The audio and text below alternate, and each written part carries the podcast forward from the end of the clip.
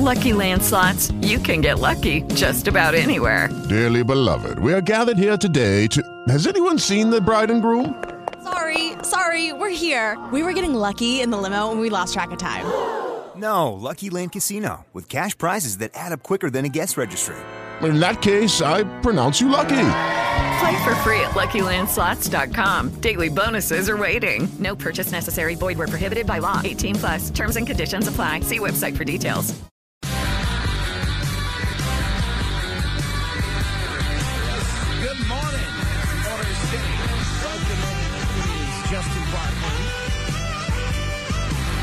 News Talk Superstation. I tell you, the, the shows lately have just been jam-packed. They've been fired up. They've been firing in all cylinders. Never a dull moment. I don't know whether that's a good or a bad thing. I mean, I guess it's good for business. Uh, ne- never a shortage of talk about. Although I will tell you, I, I really, I, I kind of, I just kind of yearn for those, for those lost days and times. Yesterday we had uh, big developing breaking news. Uh, President Trump hit uh, the courthouse, and this was a little after we were off the air. This is that civil trial. This is the fraud trial, and I think the entire trial is a fraud. If I'm being completely honest with you, he he spoke at great length, actually, just in front of that trial. In fact, I want to give you a bit of what he had to say. We're going to play some of that coming up here in just a moment. That's a big story we're watching. But he's not the only one in court today. So we'll try not to overshadow because this other story, I think, is maybe even more important.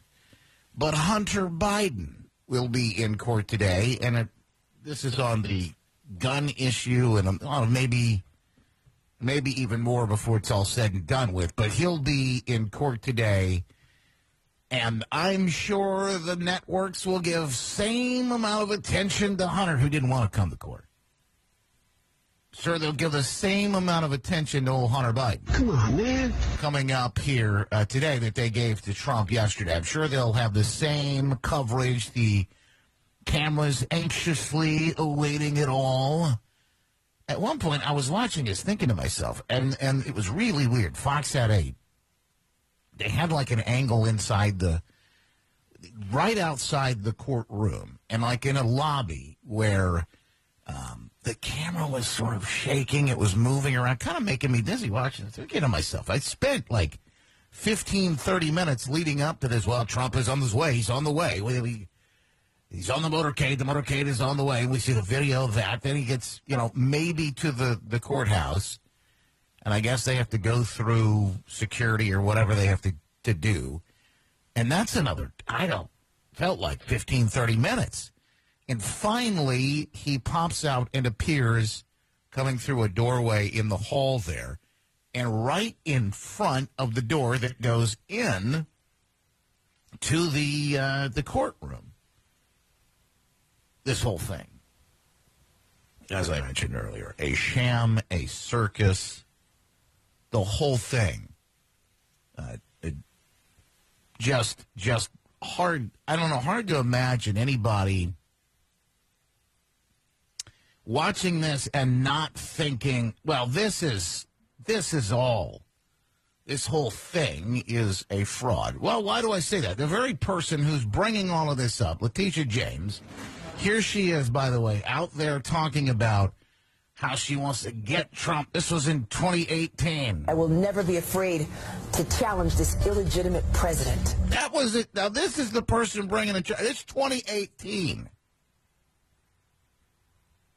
So we're supposed to believe the justice system is alive and well, and Madam Justice, Lady Justice is blind.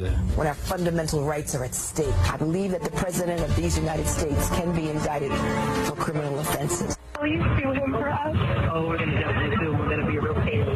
He said I know my name personally. He said we're going to get him. We're going to be a real pain in the you know what. We're going to take it personally, she said. More in 2018. Man in the White House. Can't go a day uh, uh, without threatening our fundamental rights. Yes, we need to focus on Donald Trump and his abuses. We need to follow his money. We need to find out where he's laundered money. We need to find out whether or not he's engaged in conspiracy. They don't have any of that, by the way. The, the only thing, the best thing they could come up with is that they disagree. And, folks, this is what it boils down to. And the judge has been clear about it. The judge had a smile on his face like a Cheshire cat yesterday when they brought the cameras into the courtroom. Oh, the judge couldn't be more pleased with himself. So this is this this is what we're dealing with. But everyone understand that the days of Donald Trump are coming to an end. They have the judge saying, "Oh yes, Mr. Attorney, Madam Attorney General, you're correct. He's he is he's he's, he's guilty of fraud here. That's the way I see it. And what it means is they disagree. The judge, not the banks, where he got these loans, but the judge disagrees with the valuation of the properties that were listed and, and his assets on paperwork for loans and, and things dealing with his vast real estate empire. That, that, that is what the judge is saying, in essence. We disagree. We disagree. I personally disagree. And the judge, one of the biggest conflicts out of all this has come out has been the valuation of what the estate, the Mar-a-Lago, is is valued at. The judge gives it a paltry twenty million dollars. Now that's not that's nothing to sneeze at money wise, but the properties surrounding it are fractions of the size, and they're worth twenty million dollars. So when you when you start to look at this case on the facts, you realize this is a bunch of baloney. It is a modern day witch hunt and it is the banana further walking down the road. We're, we're slipping on banana peels at this point on this road to becoming a banana republic. More from Letitia James, who is the the prosecutor in this case. I look forward to going into the office of Attorney General every day, suing him, defending your rights, and then going home. She ran. She ran on suing Donald Trump. She ran on getting Trump. That was her whole campaign. Running on getting Trump. Trump yesterday speaking. Here's just a little portion of it. I'll play more coming up. So, very simply put, it's a witch hunt. It's a disgrace. We have a corrupt attorney general in this state. You see how she does? This trial was railroaded and fast tracked. This trial could have been brought years ago, but they waited till I was right in the middle of my campaign. The same with other trials and indictments. It's all run by DOJ, which is corrupt in Washington. He says, in other words, this is election interference. They're out to get me because they don't want me to succeed in 2024. They don't want me to be uh, the next president because they know if I become the next president,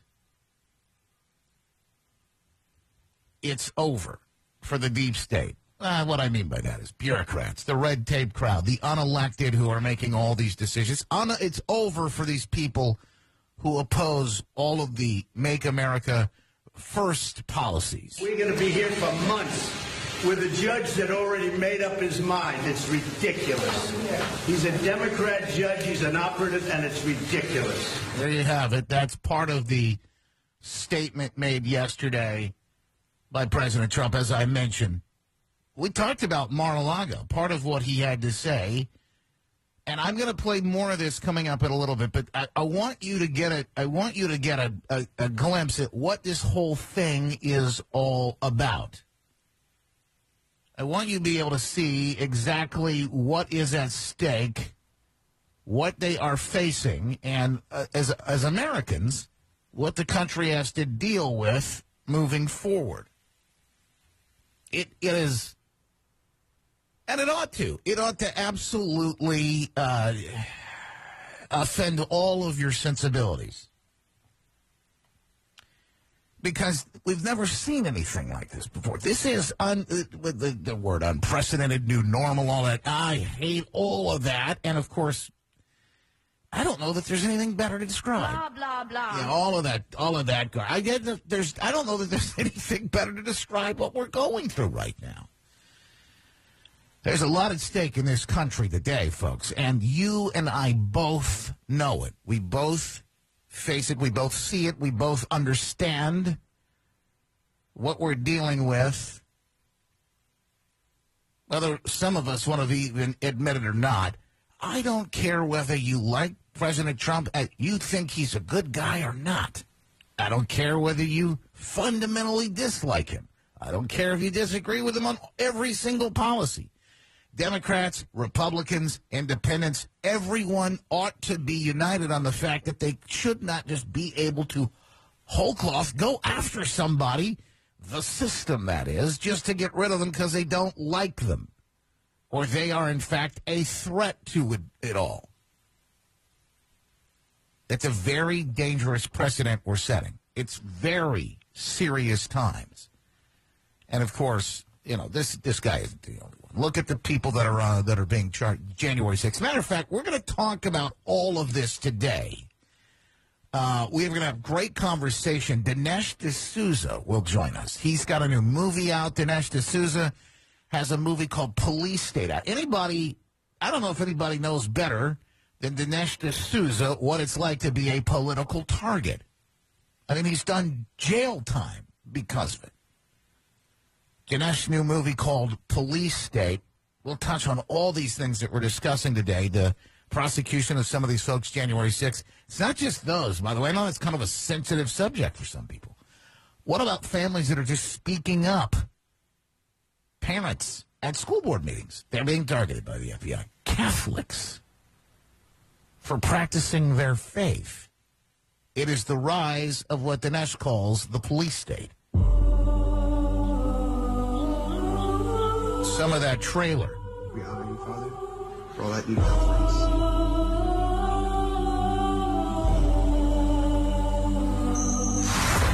Chief Division Counsel and DOJ have approved a no-knock breach. We want the subject to be on display, doing the walk of shame, full visual impact. Any questions? Are we becoming a police state? Government told American citizens they couldn't go to church on Sunday. For the first time in my life, I'm saying to myself, am I going to get a knock at the door? FBI warrant, come to the door now! The Patriot Act and FISA were used against Donald Trump. These individuals have committed the biggest propaganda play Cash in US Patel. history. They don't go after the people that rigged the election. They go after the people that want to find out what the hell happened. We don't need to have a crime. What we need is a person to look at. And then we go find out what crime you did. Our focus is shifting. Our main priority as a bureau is going to be domestic terrorism. It really paints anybody who's right of center. If you're a pro-life, pro-family Catholic, They define you as radical. These are anti-government, Freedom of religion! Freedom of speech! Violent extremists, and they must be dealt with. we can do anything we want. Are you next? Police State in theaters October 23rd, 24th. PoliceStateFilm.net. Dinesh D'Souza, documentary filmmaker, joining us. Uh, coming up today again, 805. 705. Tulsi Gabbard is in town. In fact, she's making a couple of different appearances uh, throughout the state this week. We'll have details about that. We'll talk to her and find out why. Plus, there's rumors she might be running for or with someone. We'll explain and breaking it all down. We're just getting started.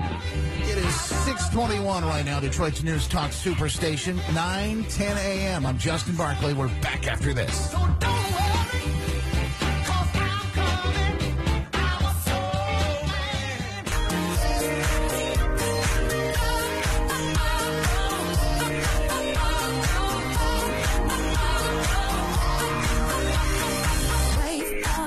624 right now, and uh, another beautiful day. It's just gorgeous yesterday, wasn't it? I mean, how about you? This is a little warm for me. I'm not complaining. Don't get me. Don't get me wrong. I am not complaining. Uh, it, it, especially because you know that four-letter word I don't want to talk about. No, not leaf. That's another one. L E A F. Yeah, that's one. it just just had to make sure. Still a little early, uh, but the four-letter word is around the corner. The cold, and I don't even mind that. I don't mind the four-letter word either. It's lack of sunshine I, during the wintertime that kind of gets me. Uh, I, it, that's what gets me going anyway. Uh, but we won't have there will there be any lack of sunshine today or even tomorrow. But then it does get a little cooler towards the end of the week. So get out and enjoy. That's what I'm telling you. Get out if you got something you got to get done, or you've been waiting, been kind of putting off. Do it. 86. I saw somebody putting up Christmas lights yesterday. I thought, wow, that's kind of a good idea.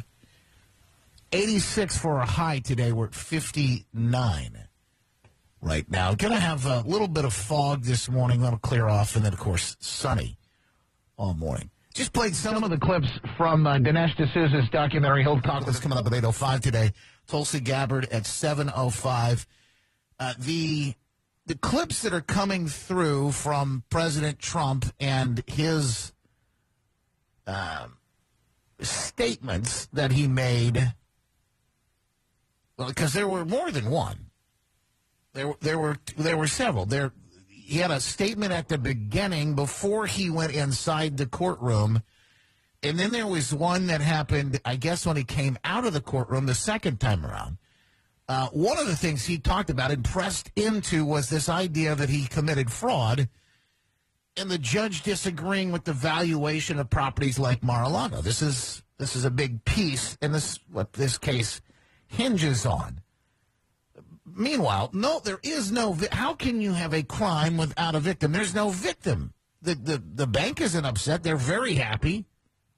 Step into the world of power, loyalty, and luck. I'm gonna make him an offer he can't refuse. With family, cannolis, and spins mean everything. Now, you wanna get mixed up in the family business. Introducing The Godfather at ChumbaCasino.com. Test your luck in the shadowy world of The Godfather slot. Someday, I will call upon you to do a service for me. Play The Godfather now at ChumbaCasino.com. Welcome to the family. VGW Group. No purchase necessary. Void where prohibited by law. See terms and conditions. 18 plus.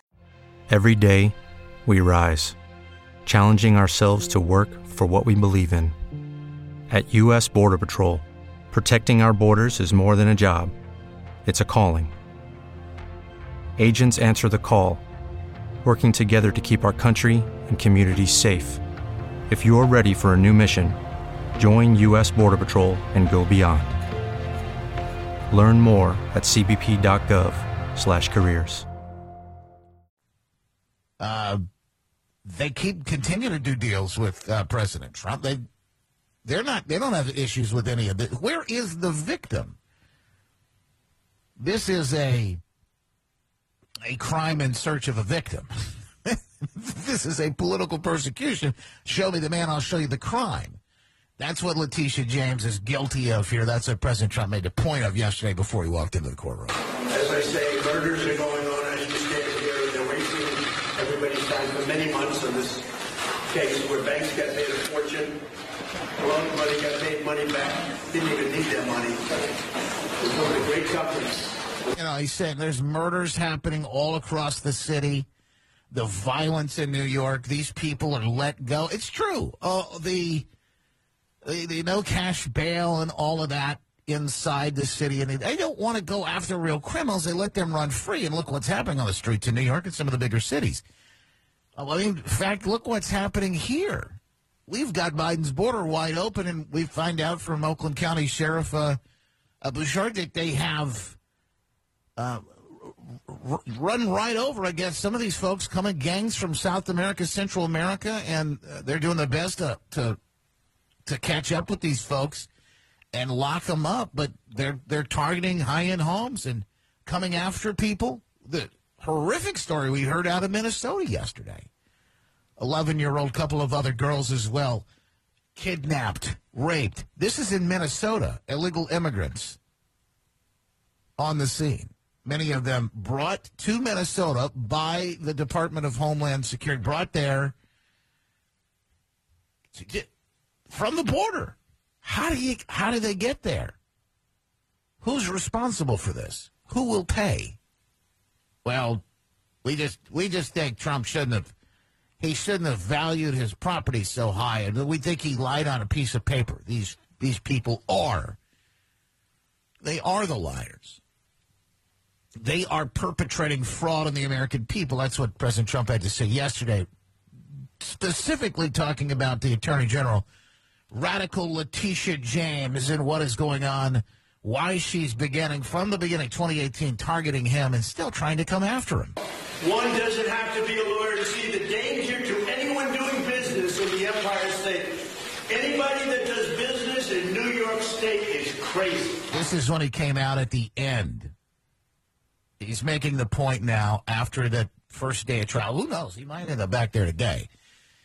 Uh, we know that uh, Hunter is on trial today, but he says, look, anybody doing business in New York State, you got to be careful. This is, they might come after you for any reason whatsoever. When you have a radical left attorney general like Letitia James, who's a disgrace to our country, who got elected on the fact that she's going to take down President Trump. We're going to take him down. She knew nothing about it. But she got elected on that basis. And we have others likewise. Take a look at what's going on in Georgia. Take a look at Jack Smith. Take a look at these people. This is called election interference. And Making that case yesterday, and I think a, a solid point. If we get the full audio, we'll post it up on our stack online if you want to go back and watch the entire thing. Uh, you can get that. We post everything: stories, videos, everything throughout the uh, the, the show and things that we talk about on our podcast, etc. All up at justinbarclay.com. That's where you can find the podcast as well. Catch up with us on social media. I'm everywhere at Mr. Justin Barclay.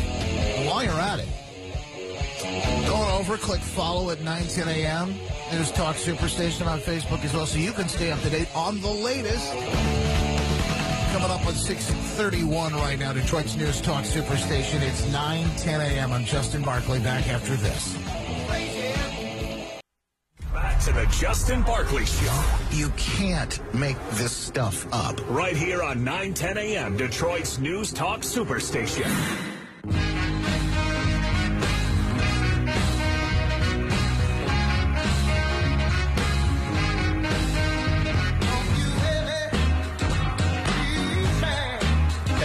Coming in on the strike are getting uh, massive numbers after just two weeks, almost $4 billion in losses. Some of the news coming out at UAW expanding those strikes on Friday. Ford laying off more than 330 workers. Uh, Four billion, as I said, gro- losses grow to four billion. Did you know the Biden administration rules could cost the big three ten and a half billion in fine? You wonder where all of this is coming from. Government intervention. The Bidens, the Whitmers, all a part of this problem because they're causing these issues, exacerbating. The Detroit three automakers would likely pay ten and a half billion in federal penalties from 2027 to 2032 under proposed fuel economy standards, an advocacy group representing the car companies telling the Department of Energy in a letter sent Friday, the American Automotive Policy Council said the Biden administration's proposal to cut electric vehicle mileage ratings, known as the petroleum equivalency factor, would result in disproportionately higher compliance costs for Ford Motor Company, General Motors, Stellantis, uh, uh, than other automakers. Earlier this year, the Energy Department proposed slashing the measurement. By the way, the Energy Department. It's not somebody running that's not familiar with the big. You know who that is? That's former Governor Jennifer Granholm, Jenny Granholm, running around can't find a plug for her electric vehicle. Wants everybody else to run around plugging in. And if you don't, she's going to hit the big three with another ten and a half billion in federal penalties and fines and whatnot. Now, and you want who's going to pay that? By the way, it's you.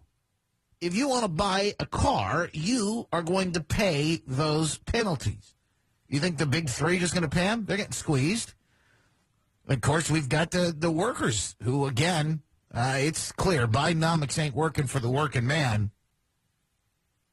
They're pushing of all these Green New Deal, wind, solar, unicorn fart, mumbo jumbo. How dare you? All of it leads to these people being hurt, folks that are now on picket lines, on unemployment lines because of Biden and his energy policies. Detroit News, Henry Payne joining us to talk a little bit about that. The announcement on Friday coming out of uh, Boss Fain, the UAW, it's a little bit more aggressive than than normal. This was interesting rhetoric over the weekend. Uh, UAW President Shawn Fain, a bit of an aggressive uh, approach. Let's just put it that way to some of the the the uh, speech he gave on Friday. It's the war of the working class versus corporate greed. We are the new arsenal of democracy. The workers are the liberators, and our strike is the vehicle for liberation. I want to be clear about one thing about the president's historic visit. The most powerful man in the world showed up for one reason only because our solidarity is the most powerful force in the world. You talking about Trump? When we Biden? stand together, united in the cause of economic and social justice, there's nothing we can't do. It's a lot of rah rah sort of locker room. Let's get everybody motivated. Uh, but let, let's be honest. The reason we're we're in this mess and they're in this mess is that the unions have been funding folks, Democrats like Biden and Whitmer, who have been pushing the EV electric vehicle nonsense. Uh, market's just not ready for that, and it's it's really put not only the entire industry but these people, their jobs, their livelihoods at risk, and that's why we're here right now. So it's very, it's first and foremost. Second, though, I was struck by the rhetoric in this, and what you just heard here. It's a bit of an aggressive approach. Also mentioning violence that took place. Uh, it's kind of interesting to watch it. He was really fanning some flames and stoking some fires this week. I want to talk about that. Joining us right now, uh, talk a little bit about that. Columnist with the Detroit News, and of course, uh, the auto updates here on 910 a.m. Henry Payne joins us now. Henry, how are you? Justin, good to be with you. I, I was kind of shocked. Uh, I mean, the, the, these these two sides don't be they really don't appear to be making any or, or much progress at all. Some have, have, have estimated this thing's going to go maybe 90 days or beyond. Um, we're, we're half a month through right now, and uh, a couple weeks in here, and again, doesn't seem to be much prog- progress. We got 7,000 more folks out on strike right now. He calls this a war, a class war. Talks about violence at some point uh, at, at uh, these plants, and this this kind of this rhetoric a little aggressive. Uh, I thought, man, I, all, all I see here is stoking these flames and the fires, and possibly creating more of these issues down the road. I was kind of shocked by it. What you, what was your take?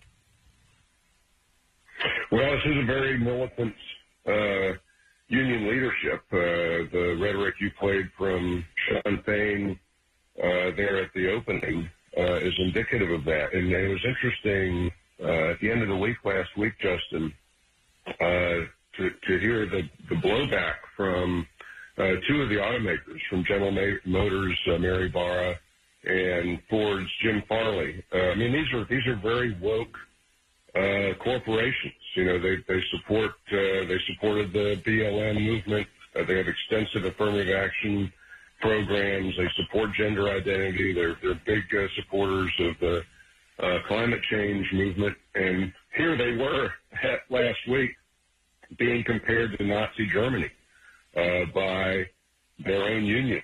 So I, I think that was uh, quite a shock. Uh, some of this rhetoric to these companies, and uh, and you heard some pushback for the first time from Ford and General Motors to this, uh, saying, you know, where where is the union leadership at the table? We've made counteroffers, and yet they continue to strike. They continue to put uh, more plants on the ice.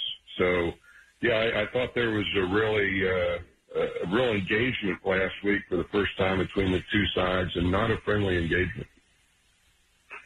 Right now, we're talking with uh, Henry Payne, and uh, some of the some of the updates here. Seven thousand more as we see this continue to have issues. I said if someone said if this goes thirty days, it could be uh, one hundred fifty thousand jobs lost in this process. If it goes another thirty more, sixty days, it could be double that. And then again, as I said, there are some estimating this will go ninety days and beyond. You said that doesn't really seem to like they're they're making much progress at all, or they're going to get very far on this. And there are a lot of big problems when you start to look at what's really happening. Start peel the layers of the onion back on this. Seven thousand more walked off. How long can the union afford? Because they are paying some of these folks, right? It's not a lot. They're five hundred bucks a month comparatively, right? Uh, they, they are going to have to pay some of these folks throughout this process. How long can the union afford to hold out? Yeah, the union has its uh, a fund for these strikes. Uh, the automakers uh, also have inventory levels they have to keep. So, um, you know, both of them have internal strategies uh, there for how long they can go on. Uh, but again, I yeah, I was I was struck by uh, how the two sides kind of dug in last week, and, and I think the one there was one really significant development uh, in what Ford's Jim Farley said uh, in reaction to the strike because uh, they, they've made some concessions uh, along the union lines in terms of wages, in terms of cost of living uh, adjustments, which which the union wants. But Farley said what the union is really about is trying to guarantee that the that the four battery plants that Ford has uh, online. Uh, they'll be coming in line later this decade. But that he said the UAW is holding those four battery plants hostage. That the UAW wants to guarantee that those plants are unionized. Uh, they are not unionized uh, now, uh, and for one reason, obviously they're not open. But the other reason is because they are joint ventures. They're joint ventures with uh, with other battery companies, so they're not covered by current UAW uh, automaker contracts. And that goes just into the 800 pound gorilla in the room here, which is the, the union fears the electric electrification of this industry. The, the Well, Biden administration has declared a yeah. The, I mean, the Biden administration has declared a war on the working uh, the working man, whether he's uh, in the in the coal mines in West Virginia or whether he's in the manufacturing uh, halls of the auto industry with this uh, with this um, radical climate uh, movement. And electric cars take, uh, by Ford's own estimation, take about 40% le- le- less labor to assemble. So UAW is really concerned as uh, the auto industry goes electric. Well, they should be. I think we all should be because what we're watching is the collapse uh, of this industry as and uh, artificially as uh, government gets involved and pushes for this electric vehicle nonsense. No, no, nobody, nobody in the market doesn't want it. It can't support it. I'm not saying electric vehicles are bad. I'm just saying they're not there, and the and and and quite yet the people don't want it. Now there are some people that want Teslas. But those Teslas, uh, usually, it's, you know, folks, that cost a little bit more, so it's folks who got a little bit more money. The average everyday person probably isn't looking to plug in anytime soon, and that's just a fact. We're going to have to, we're going to have to deal with uh, with all of that coming up in the uh, in the, the chickens are going to come home to roost sooner rather than later on this. And it's interesting to me about these battery plants because so much we hear about them is that a lot of them will, will run with automation. There's going to be a lot of tech involved, not not as many people working, and uh, and that's that's kind of the future of manufacturing too. How much is that part of the elephant in the room here? Yeah, I mean, you go into any modern plant today, today, and they're, they're beautiful things. I mean, I, I, uh, it's one of my favorite things to go into an auto manufacturing plant. But uh, yeah, increasingly they're run by uh, robots. Most assembly uh, in uh, in auto plants today is done by uh, robots, and um, uh, that's just the, the, the nature of uh, manufacturing uh, in general. And then, as I say, then you add these mandates Lucky Land Casino asking people what's the weirdest place you've gotten lucky? Lucky? In line at the deli, I guess? Aha, in my dentist's office. More than once, actually. Do I have to say? Yes, you do. In the car before my kids' PTA meeting. Really? Yes. Excuse me, what's the weirdest place you've gotten lucky? I never win and tell. Well, there you have it. You can get lucky anywhere playing at LuckyLandSlots.com. Play for free right now. Are you feeling lucky? No purchase necessary. Void where prohibited by law. 18 plus. Terms and conditions apply. See website for details. Purchase new wiper blades from O'Reilly Auto Parts today and we'll install them for free. See better and drive safer with O'Reilly Auto Parts. Oh, oh, oh, O'Reilly Auto Parts. uh, force industry to go in this direction. And uh, they're expensive mandates. Batteries are expensive. Battery cars are more expensive. I own a Tesla, Justin, and when and uh, we, we can talk about that one of these days. It's a very different uh, car to live with than a gasoline car. Uh, but when you have government come in and mandate consumer markets, it's extremely disruptive. And uh, that's what the union's looking at here, as well as well as other non-union plants around the country, is uh, how much do they have to invest uh, in these plants when the demand for the um, when the demand for the product seems to be a, a niche market. Yeah, the good point about the rest of the uh, the other uh, plants involved as well. There's a lot of non-union uh, facilities that are, are feeling the pain as well. Here's Fain again from Friday, making that a big announcement again. Additional 7,000 workers, 38 plants, 20 states. UAW family, I'm going to be very direct with you. Over the last week, the vice presidents and your national negotiators in my office have been working night and day to bargain a record contract that reflects the record profits we have produced for the big three. Sadly, despite our willingness to bargain, Ford and GM have refused to make meaningful progress at the table. That's why at noon Eastern Time today, we will expand our strike to these two companies. 25,000 or or about 17% of the union's 146,000 workers at three of the uh, the automakers there are now on strike. Uh, the two, what about uh, GM and Ford, the two targeted SUVs uh, or crossovers in this case? Henry, is there anything strategic about it? One of the articles I read said that this is a this is a category that's a big moneymaker for both companies, and maybe there's some strategy to that. Anything you might want to add there? Yeah, all these uh, all these uh, uh, struck plants are very important. Uh, you know, the Jeep plant uh, they struck initially in Toledo. That's the uh, core uh, money of uh, of Stellantis Corporation, and these two plants that came online or went offline last week. Uh, the Chicago assembly for Ford makes the Ford Explorer one of their uh, highest volume, most profitable SUVs, and the GM plant that was struck uh, up in Lansing makes the Chevy- Traverse. Uh, again, a, a, a, nice volume, very high, pro- very highly profitable uh, product. So yeah, they're they're uh, targeting these companies where it hurts. Henry Payne with the Detroit News columnist there, and of course at 9, 10 a.m. with the latest reports. Uh, Henry, always a pleasure. Uh, any anything else that maybe we're not looking at, or what's not being talked about this that that, that folks ought to know? Justin, I think um, I think the uh, a lot of what the union is asking for are non-starters.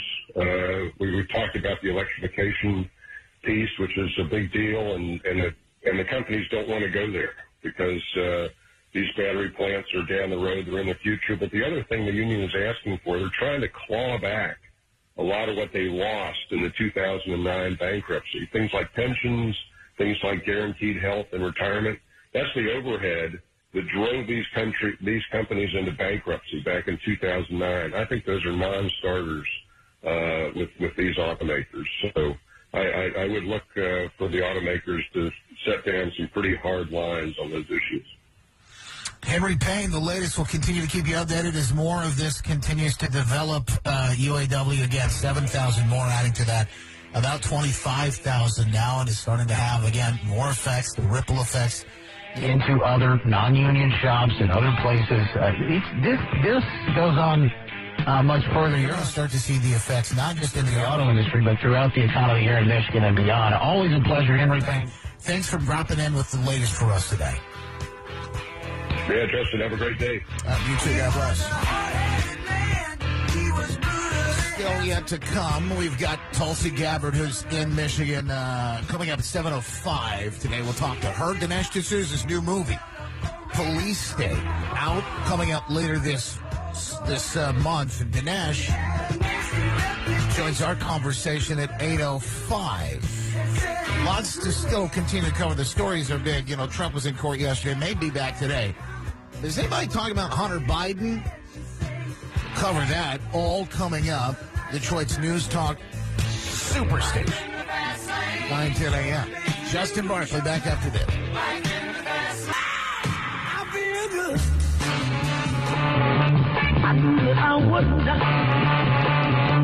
Well, McCarthy's got to go.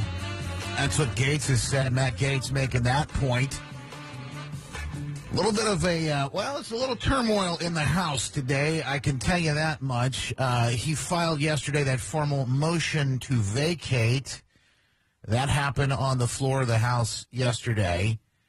Uh, a lot of back and forth in that. Uh, there was a little bit of, uh, there's a little bit of off the floor ca- camera time with Gaetz as well. There is uh, no love lost between these two, between Gaetz and McCarthy. Uh, Kevin McCarthy on on X, formerly known as Twitter, tweeting, "Bring it." Gaetz after he hit the floor about an hour later, uh, retweeted that or reposted it with "Just did." If there's a deal made with Democrats, the only deal is is to make one with McCarthy because I'm not offering anything and won't offer anything. And by the way, you, if the Democrats want to own Kevin McCarthy, they can have it. Because one thing I'm at peace with is when we stand here uh, a week from now, I won't own Kevin McCarthy anymore. He won't, but he won't belong to me. So if the Democrats want to adopt him, they can adopt him. It's uh, Rev. Matt Gaetz out of Florida who wants McCarthy to go. There's a kind of a growing call for that, but there's still folks on the right and and many within yet the House that aren't quite there on that, saying, "Look, uh, we we don't necessarily agree on everything, but we don't think this is the right path for us right now." Well, I'll tell you, one of the things that is a struggle is that they've got a lot of momentum. You've got these well, the, the the impeachment inquiry that's happening right now. You've got uh, some of these hearings that are going on with these committees that are out now. You know, see, there are a lot of American people who are saying these are committees. Do they ever do anything? They just talk, talk, talk. They ever get anything done? And that is a sentiment that I I can understand. I I get that frustration. Uh, all of this is is again just beginning to mount and who knows where where it goes at some point. We're going to get. It's not, by the way, the McCarthy on Gaetz isn't the only crime in Congress right now. Here's a Democrat congressman carjacked. Couple of tragic stories, but unfortunately, they're all because of the horrific progressive Democrat policies in some of these major cities, Philly and D.C. among them. I've got a couple to highlight a little bit later on today. That, that doesn't give me any, uh, I won't get any joy by sharing these, but a Democrat congressman carjacked in D.C. of all places. To get the latest on that story, Tulsi Gabbard set to join us, former congresswoman, rumored to be running for or with someone. Uh, we'll, do, we'll talk about that. We'll get into those conversations. Why is she coming to Michigan? And, and your chance to catch up with her. All of that coming up at 7.05. Detroit's News Talk Superstation 910 a.m. Justin Barclay back after this.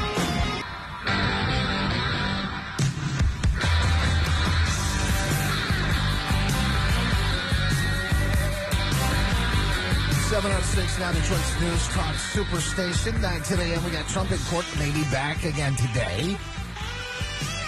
Hunter Biden. I'm sure he'll get the same coverage as he heads to today that Trump got yesterday. Oh, I'm sure the cameras will be there wall to wall, CNN, MSDNC. They'll all be there. They'll, be covering it, I'm sure. You know how that's everything's so fair and so balanced these days, right? Uh, we got that. We'll talk more uh, in a little bit later on, about 7:35 today, about that battle heating up between Gaetz and McCarthy, what that means for the House, and what we'll see moving forward there. Right now in uh, Michigan this weekend, Tulsi Gabbard joins us. She'll be here for a couple events and uh, and joining us to talk about those and a couple of other things. Former Congresswoman Tulsi Gabbard on with us now. Good morning, Tulsi. How are you? Hey, good morning, Justin. Aloha. I'm great. How are you? Uh, I am wonderful, and aloha to you too. I, I want to first. I want to start out by asking, um, like, it's a lot of this story. Uh, just unfortunately, the way this news cycle works, but it, this is a shame. It's over and over and over again. We've seen it with East Palestine. We've seen it with all these forgotten places that get swept under the rug. And, and uh, what happened in Maui Lahaina is is is big. Uh, another one of those big stories. It's just kind of Yeah. falling off the radar. Can you give us an update on this? I know that people are still hurting. Thank you for asking, Justin. Uh, I, I really appreciate it, and and uh, people are still hurting. You know, the thousands who uh, lost their homes in that devastating wildfire, they still don't have homes. They've been put up in, in hotels or Airbnbs or in other places temporarily, but have most recently been told by Hawaii's governor that they have to clear out of the hotels in West Maui, the side of the island where Lahaina is, in order to make space for tourists. And these, these residents of Maui who've been displaced by the fire, they're left wondering where are we supposed to go? Uh, you know, they, they can't afford to go and pay four or five thousand dollars in rent, uh, you know, for a single family home. There aren't any other reasonable accommodations, at least at this point, being made for them.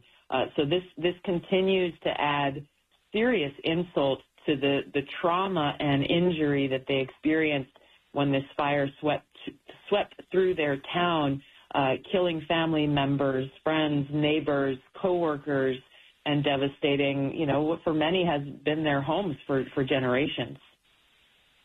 How many are still missing? Do we have a number on that? I believe the last reported number, official number that I saw was 60. Uh, I believe the last fatality count was 97. Uh, there are still a lot of questions. There, there was a woman who had uh, r- literally run through a field of fire trying to escape. She was evacuated to the burn unit on the island of Oahu, a different island where she was treated for the last seven weeks, and unfortunately just succumbed to her burn wounds uh, yesterday. Yeah, I saw that. Another horrific uh, and, and very tragic end in that story. Um, why aren't we continuing to hear these stories? Tulsi Gabbard with us now. Why, why do they fall through the cracks? You know, Justin, uh, it, this this is the unfortunate thing about when these tragedies occur. Uh, as you said, the news cycle moves quickly, even though the trauma, the tragedy, the human suffering, uh, and frankly, in our case, uh, and in many others, the failure of government to fulfill their most basic responsibility to our communities uh, goes on. I mean, you, you and, and the people of Flint, Michigan can relate to this in a very real and direct way as the water crisis that they lived through continues uh, to go on. We are seeing this in East Palestine, as you mentioned. Uh, folks there are continuing to deal with the aftermath of that unprecedented toxic spill that happened right there in the middle of their community. Uh, so I, I appreciate you bringing these things up because, you know, we as Americans care for each other. We want to make sure that, uh, you know, we are helping to heal in the wake of these situations. We have to hold our leaders accountable by continuing to raise to them the responsibility that they have to serve the people who uh, who elected them. Uh, unfortunately, I, and I can speak for Hawaii in this case, but also I went to East Palestine and I've I've been to Flint, Michigan. In each of these cases, there has been a pretty direct failure uh, to to fulfill that basic responsibility by government leaders, uh, and that's our job. That's our job as Americans to lift our voices and hold them to account and to make sure that our brothers and sisters, our neighbors, are not forgotten. Tulsi Gabbard's with us right now. She'll be here in Michigan this weekend. I tell you where you can see her and, and uh, hear from her, but Tulsi, uh, sort of sticking with it, it's adding insult to injury uh, as this happens. we're seeing uh, some of the reports of how these people are being supported. The forgotten story, but the people are left behind too. All of this money goes to Ukraine. We're seeing story after story of folks coming across the border, and now twenty two hundred dollars a person to come across the border. That's after room and board. But the the the families, one household gets a check for seven hundred dollars in uh, Maui. How are the people? How are they handling that part of of this issue, and where are they? Uh, just just on that, are people are people waking up? I mean, obviously it's it's a rude awakening there, but like, are they waking up to this idea that man, these these the way things are working in this country, just they're they're not working for the average person.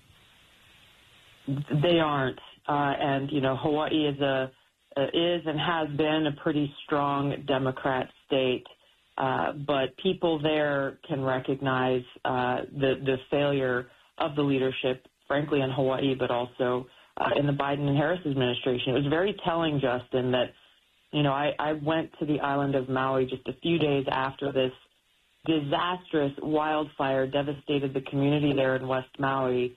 And one of the first things that I heard from people, I went there to listen, to provide support, to see how I could help lift up their voices in any possible way and try to help mobilize those resources. And the, one of the first things that I heard from a number of people in separate situations was, hey, Lucky Land Casino asking people what's the weirdest place you've gotten lucky? Lucky? In line at the deli, I guess? Aha, in my dentist's office.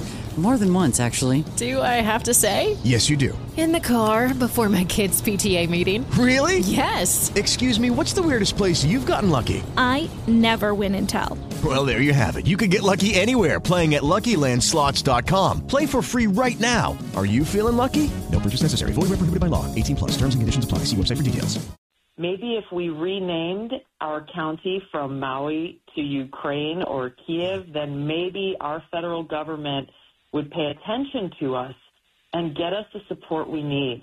Uh, it's heartbreaking. It's heartbreaking that in the wake of this disaster with such huge loss of life, there, there's not been a wildfire of that uh, uh, uh, consequence in our country for the last hundred years. And people are crying for help, and this is where they go because they see where our tax our taxpayer dollars are going. They're seeing how even during this last threat of a government shutdown, how it was Democrats who were saying, well, hey, we need to make sure that there's Ukraine funding uh, included in this temporary continuing uh, resolution uh, that was passed. And, you know, there was a threat that the government might shut down because it did not have funding for Ukraine. And, and that was the question. I mean, it makes me angry.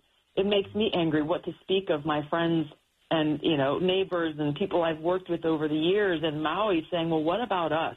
How come you're not taking a stand for us? How come you're not taking a stand for the people of East Palestine? How come you're not taking a stand for the people in this country who are struggling and who are suffering and who are in need? You know, it's interesting because we have, and I'm not just looking at this from a different perspective. A lot of times we hear right versus left, you're Republican versus Democrat, and I and I get, I, I don't even know if conservative versus liberal, like if those words even mean the same anymore. Um, yeah, but are, are these people? Because in, in in here in Michigan, we're going through the UAW strike right now, and one of the things I continue to look at is I just wonder is do the union workers understand that when they pay their dues, the unions are taking that money, they're giving it to to to, to Biden, they're giving it to Whitmer, who's our governor here in Michigan, and they're pushing these EV policies which are crippling the. I'm not saying we shouldn't do do make these changes and look at these ways to do these things, but they're they're they're spending this government money, which is crippling the industry, and it, it is again it's hurting the the actual working people, and they may not even have jobs in 10 years from now. Who knows what's going to happen with this industry? But do the people get it? Like these policies and the people they're voting for, um, the Bidenomics specifically ain't working for the working man. You know, I, I definitely can't speak for uh, the people of Michigan, but from what I have been hearing and reading, uh, you know, about why these workers are supporting this strike is is because they are feeling the pain of quote unquote Bidenomics. They are feeling the pain of inflation and how their money is just not going anywhere near as far as it used to be. And that's the same thing people across the country are experiencing. Of course, it is not the elite who suffer as a result of the Biden Harris administration's policies. It is the everyday working men and women in this country who are dealing with the ramifications and uh, are wondering what what tomorrow will bring and who will represent uh, our voice. And I couldn't agree more with you. You know, when you said what does conservative mean these days? What does liberal or progressive mean? And even left versus right. I I have a hard time with these labels because they mean very different things to very different people and are often used for one group or another selfish interest. What it really comes down to is the well-being and interests of the American people, regardless of political affiliation or party, uh, versus the the elites and those who only care about padding their pockets or their own selfish interests or getting more power, uh, and and and not really caring ultimately about the people or or our Constitution, uh, our freedom. And, and I, I hope, and this is this is what I'll be talking about when I come to Michigan this weekend. I'm looking forward to getting there. My mom grew up in uh, Grand Rapids. She graduated from East Grand Rapids High and University of Michigan. And uh, I'm looking forward to getting out there because now is a time when we really, really need to come together as Americans uh, around the things that are most important uh, to us and our country. Tulsi Gabbard. Uh, I'd love to. I'd love to see that happen. Uh, we're being pulled apart every day. It seems like divided, distracted in so many different ways. To get us back together, I think is going to take a, a quite a bit. But at least we're having those conversations. And uh, Exactly. you can have one with Tulsi this weekend. In fact, there are a couple of different places you can be. Saturday, Grosse Pointe Yacht Yacht Club. There are details about this online. We'll make sure that you get all the details. If you go to justinbarclay.com, we'll put everything up on the stack for you as well. Tulsi, I got to ask you. Uh, there are rumors about what you may be doing when you're coming around and, and visiting here, and where you may be going, and and uh, whether you're running for something or with someone. Um, is there anything you can tell us about those rumors? There's a lot of people out there who are saying, "Hey, you might run with Kennedy," and he just said he might be, be, be running as an independent. And there's a lot of talk about that that that possible ticket. Uh, Kennedy's making an announcement on October 9th. We'll have to see uh, see what his announcement is. Um, I, I'm I'm not campaigning for anything right now. I'm coming there. I'll be in Saginaw County, Wayne County, Branch County. Uh, you will put it up on your website. You can email us at aloha at tulsigabbard.com if you want to come. I hope you can come. Really, my campaign right now is a campaign to save our democracy, our freedom, and to prevent any of these leaders, the Biden Harris administration or any other Democrat that they want to put in there, and frankly, some of the permanent establishment Republicans in Washington who are warmongers, we have to stop them from taking us into yet another catastrophic, unnecessary war of choice. The Biden administration has made very clear that that is where we are headed if the American people allow them to continue to stay in office. Uh, as a soldier, as a veteran of three combat deployments in war zones in different parts of the world, uh, we have to do all that we can to prevent that from happening, to ensure every American's opportunity to live in peace, uh, pursue prosperity, and continue to enjoy the freedoms that make this country as great as it is. Tulsi Gabbard, thank you for uh, taking the time to uh, to talk with us, and of course, so welcome to Michigan when we come back Uh, this weekend, we'll put everything up online and link over uh, over to you as well. Tulsi, it's been a pleasure. Thank you so much. Thank you, Justin. Aloha. Aloha. God bless. There you go. That's a great conversation, and I I think think you'll have one this weekend with her as well. She makes those. Uh, there's three different places you can you can find her in uh, around the state, as she just mentioned. Those uh, Wayne County. Uh, she's going to be Oakland County, Branch County, and, and I think uh, did she say Saginaw? So yeah, so we've got uh, all those. We'll put them up online for you to be able to get all of that information as well. I am. I continue to be struck by this idea that again, I don't know that conservative or liberal are are terms that I can uh, use these days. I don't know that conservative or liberal are terms that mean anything anymore. And I know that maybe maybe in your in your mind it, they mean some outdated things, but I think, as she pointed out, and I think we're seeing a growing movement here of a populace. It's the people versus the ones who are in control and no longer uh, serve those. interests. they just I don't know that they ever served the interest or served the people. But what is interesting is what's happening. You're seeing a is it an awakening? Is that's what happened? Are people's eyes opening up to the way things have always been? And has it been the last few years that have pushed us in that direction? We continue these conversations. What matters most? Coming up. Detroit's News Talk Superstation. It's 9 10 a.m. Uh, it's a jam packed show. Coming up, we'll talk about what's happening in the House. Gaetz trying to get rid of McCarthy. That story, more from Trump in court yesterday. And will will the media finally cover Hunter today? And, you know, he's in court too. I'm just wondering, do you think they got enough cameras to put them both at the courthouse that Trump is at and Hunter's? Uh, I, I, I don't know if there's enough. Maybe there's just not enough cameras to get them get them all out there. Yeah, that, maybe that's the issue. Well, we'll find out. Dinesh D'Souza joins us at 8.05 this morning, too, talking about his new movie, Police State. It's all coming up on 910 a.m. Justin Barclay back after this.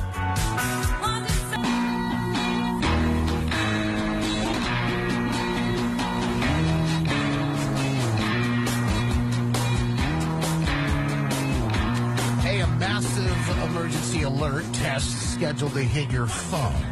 I've got a lot of people asking me about this. What do you think's going to happen when the emergency alert, and this is tomorrow, right? Today's the third, so tomorrow's the fourth. That's when this is supposed to take place.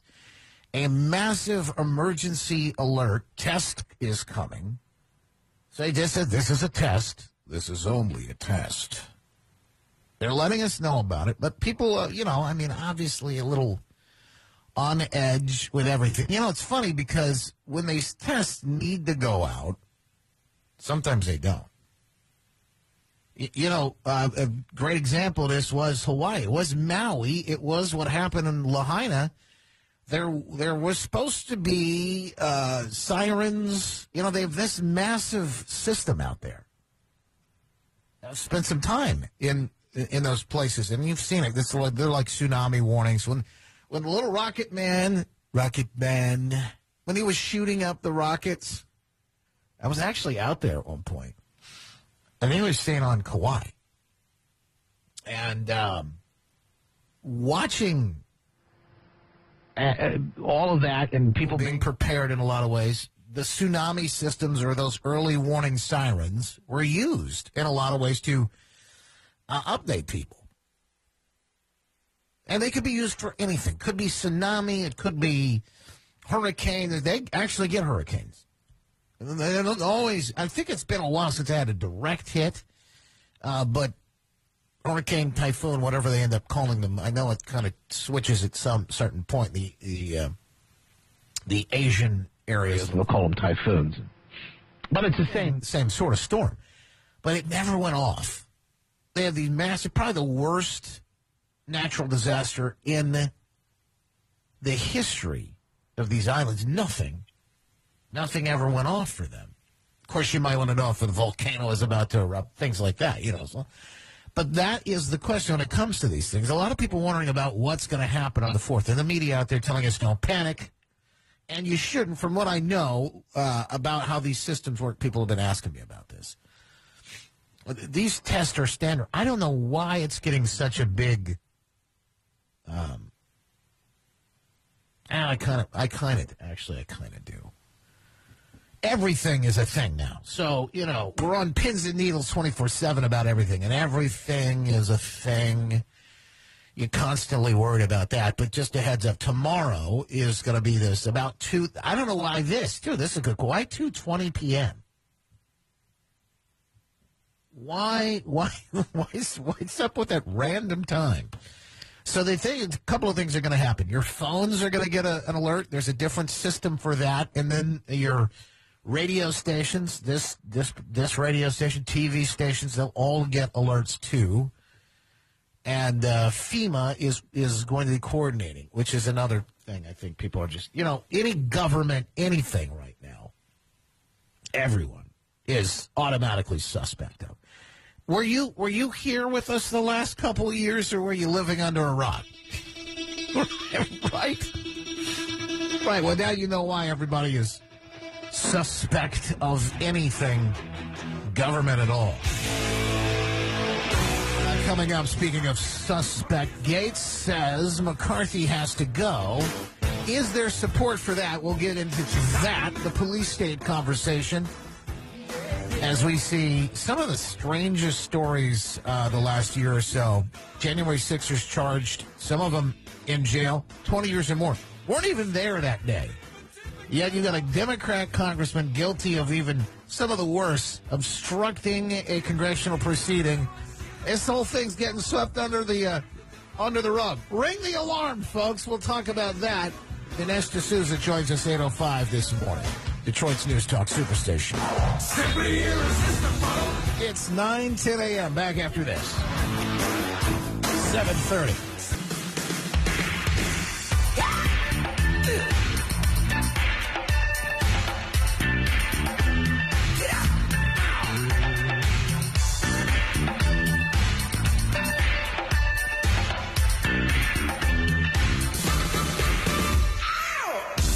News Talk Superstation, 910 a.m. It is 735 right now. He is headed back for day two at the courthouse. Trump reportedly headed back for day two. And, uh, it, well, I'll tell you, after he spoke, both the beginning and then after that hearing at the courthouse, uh, I think he probably liked the fact that the cameras were going to cover him. Now, this is one of those things they're doing again that may just backfire. It may backfire on him. You've seen some of this, uh, well, it was 2016, where they just put the cameras on him the whole time. Let's just cover this guy. And of course, we think it's a clown. That's what they thought clown show. Nobody's going to vote for this guy. This will be an easy win for Hillary Clinton. In 2016, you saw it. He was never supposed to win. You saw what happened. That was, I, I people always say, what do you think's going to happen? What do you think's going to happen here? What do you think's going to happen there? What, what,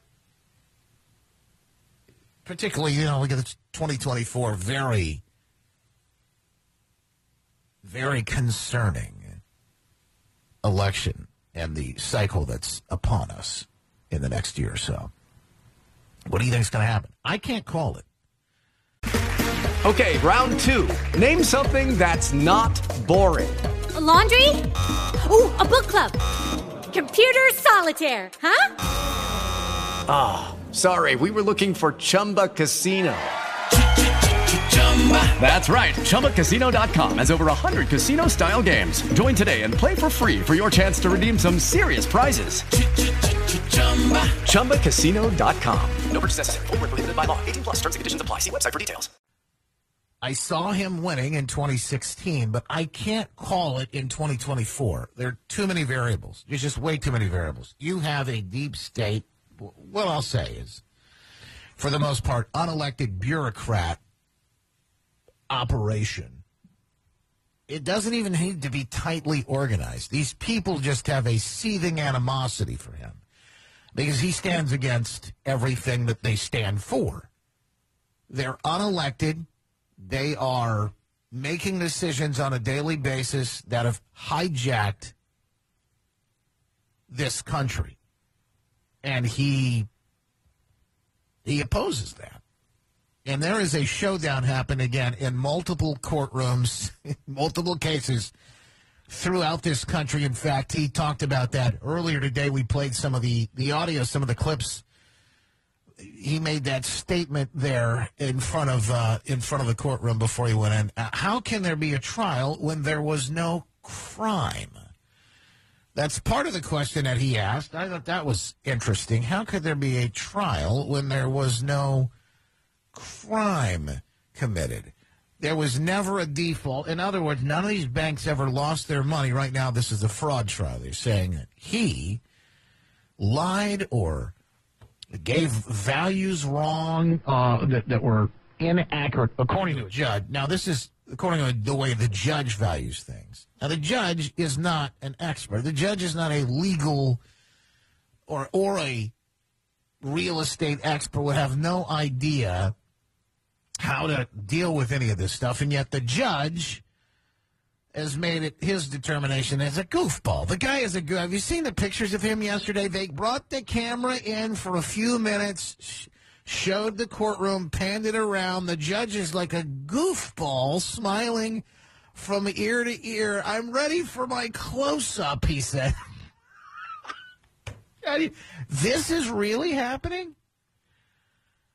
Ah, but I'm sure, like I said, this coverage will get that. This this coverage will be very similar. They'll probably be equal. They'll please split screen. Trump will be on one side, and Hunter Biden on the other. Right? That's how they'll cover it today. The banks got back their money. Again, there was never a default. In other words, he paid off his loans. There's no victim. It was never a problem. Everything was perfect. There was no crime. The crime is against me because we have a corrupt district attorney, a corrupt attorney general, and it all comes down from the DOJ that totally coordinated this in Washington because I'm leading. I'm the leading candidate. I'm leading Biden by 10 points. And I'm leading the Republicans by 50 and 60 points. That's pretty much, they say over. I never accept that, but they say it's over. This has to do with election interference, plain and simple. They're trying to damage me so that I don't do as well as I'm doing in the election. Our country's gone to hell. We have a country that's in decline, serious decline. We have a man running our country who has no clue, doesn't know what he's doing, and you know it better than anybody because you have to cover him. See, this, this is my point. Is is that I, I can't call. And here's why. Because they did the same, and I'll, I will say this. We're seeing a setup very similar. They did the same thing in 2016. They just gave him all this massive coverage. Now, the the question is whether or not this is beneficial or helpful for, for him, not or whether it's hurtful. Will the coverage help or hurt him? They're banking on it will bury him. Uh, but, you know, just like a seed, when the seed is planted, at first it, it, it appears like it may be. It may be buried.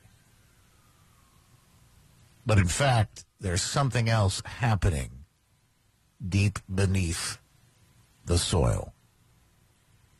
And I don't know. it's gonna there's gonna be a lot that takes place between now and then.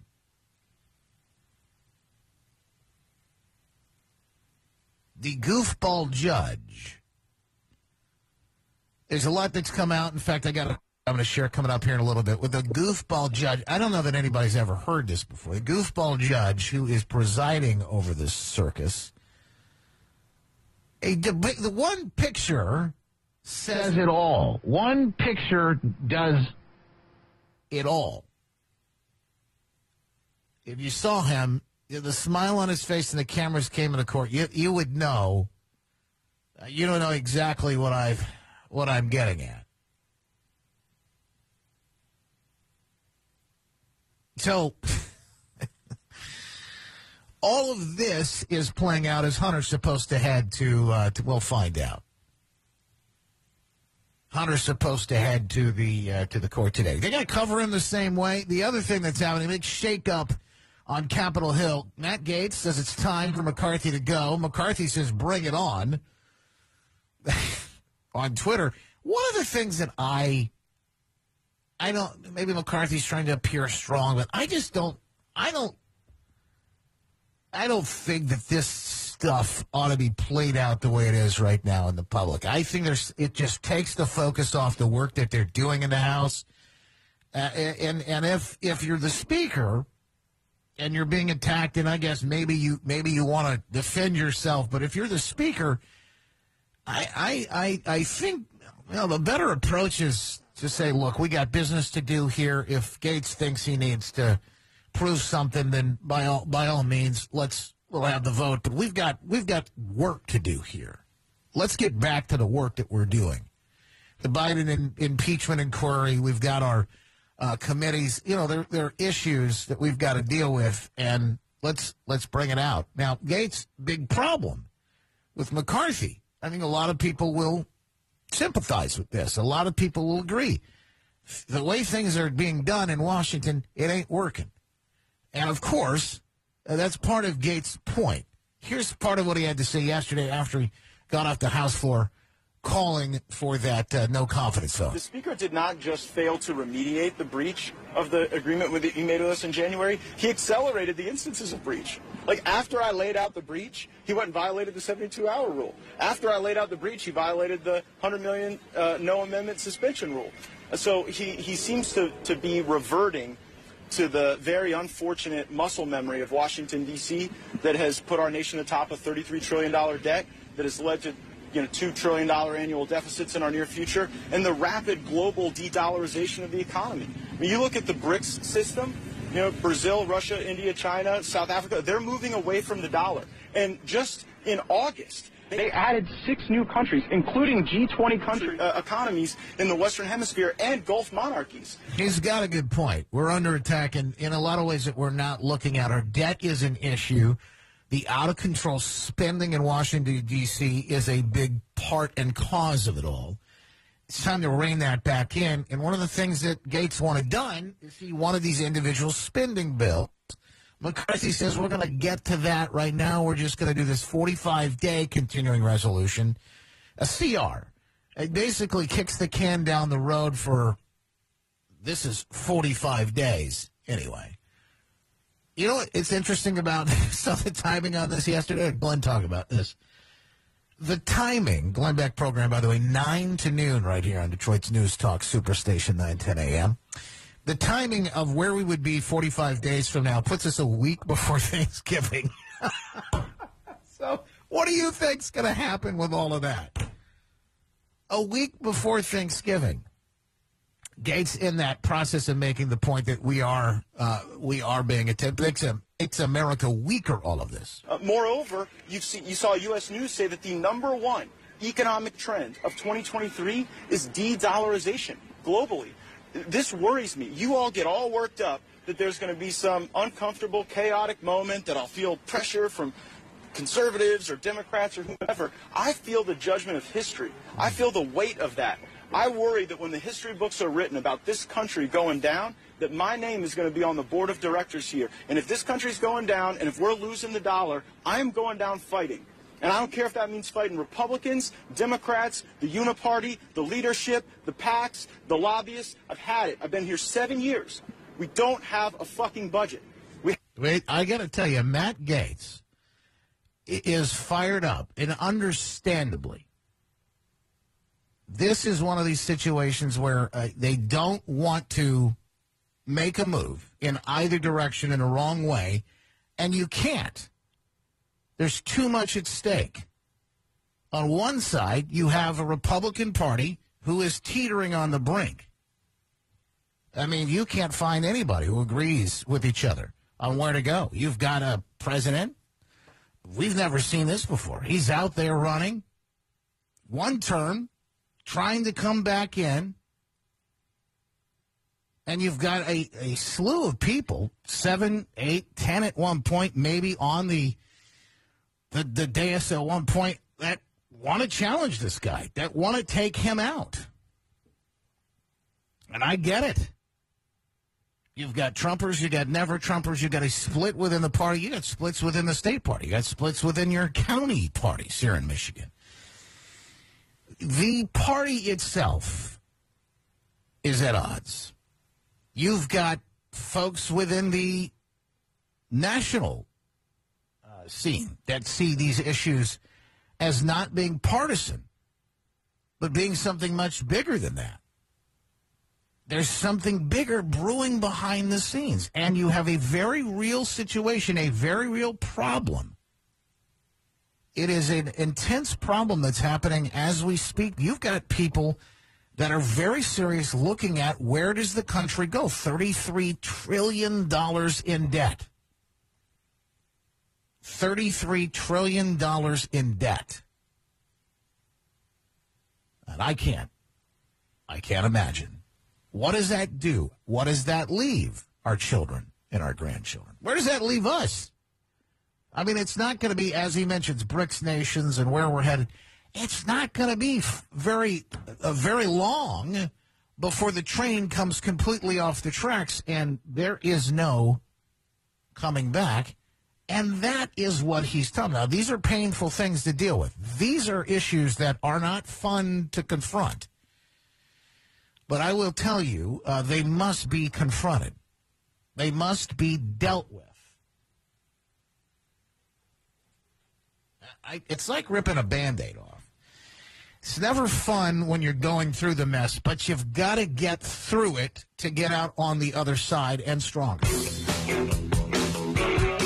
For the judge who is presiding over this Trump trial in uh, New York, uh, we've got some interesting video that, that shows just who he is. I don't know if he's ever been foreseen.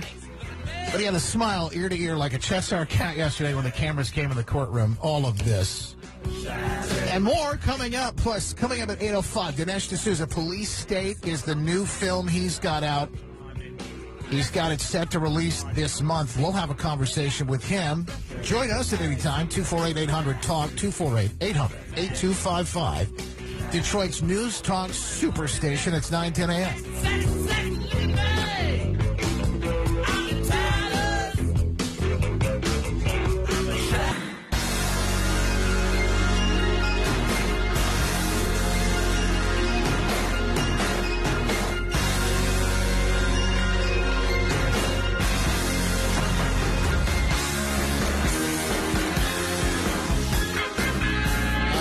judge, this judge in the Trump case is one piece of work. I will tell you that much. If you saw the picture of him, you would automatically say, wow.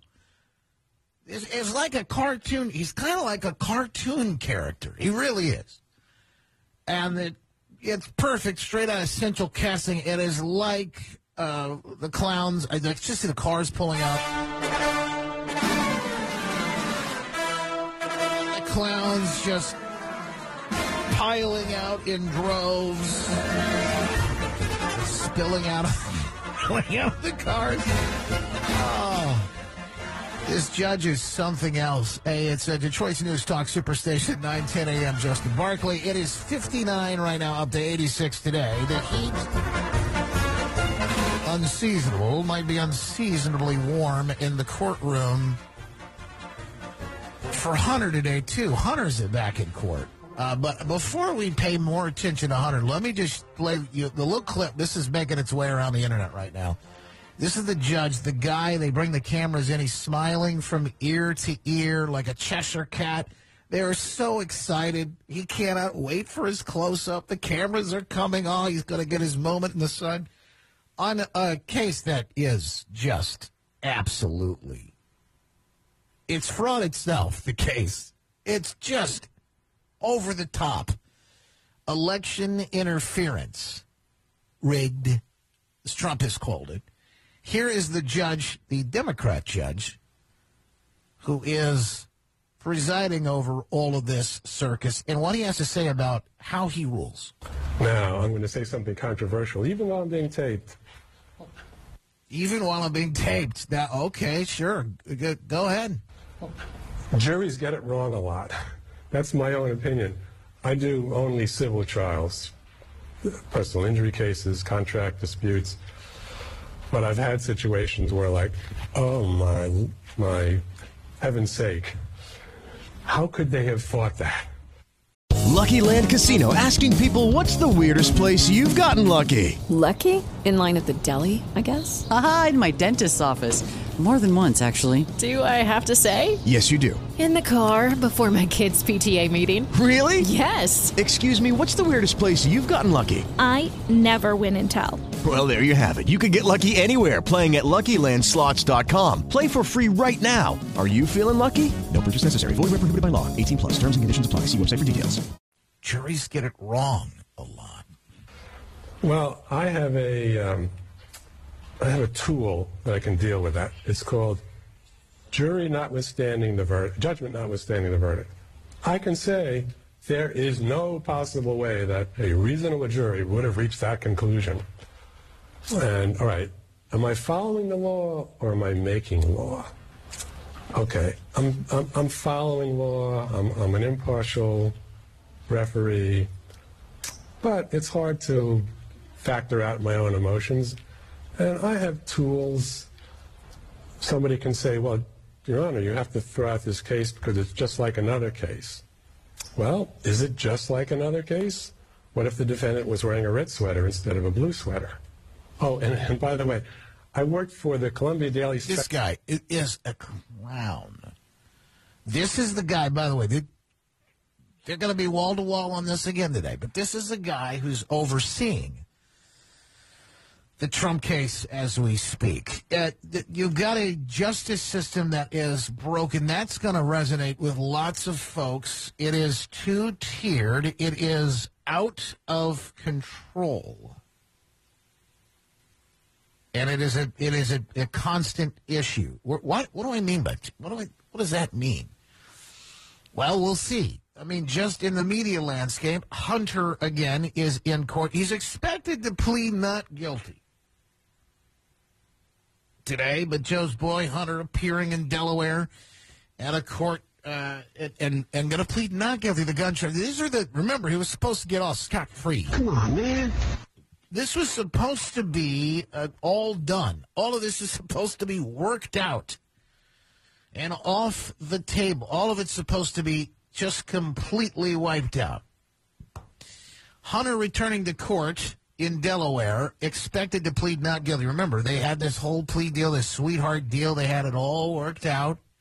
Hunter Biden due back in courtroom Tuesday, where he's expected to plead not guilty to federal firearms charges that emerged after his earlier deal collapsed. The president's son facing charges that he lied about his drug use, amongst other things, in October 2018 on a form to buy a gun that he kept for about 11 days and then his girlfriend or his wife, I don't remember, whoever at the time, whoever he was with at the time, ended up throwing it in a, in a trash can somewhere in public.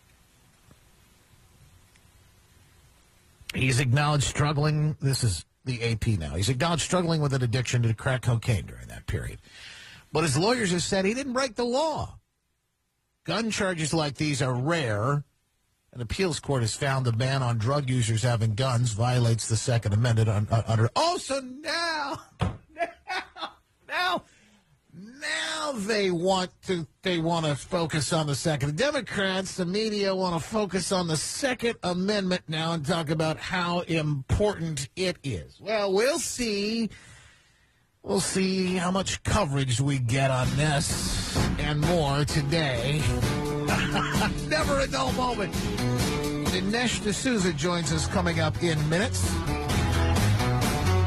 Police State, the documentary, and I think it has a little bit to do with what we're talking about today. 805 coming up next. Detroit's News Talk Superstation. It's 9, 10 a.m. I'm Justin Barclay back after this.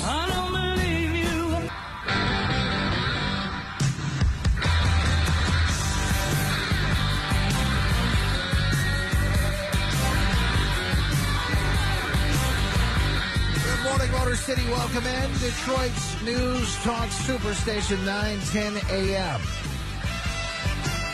How about this headline? Deaths in Michigan dipped to pre-COVID levels for the first time in August.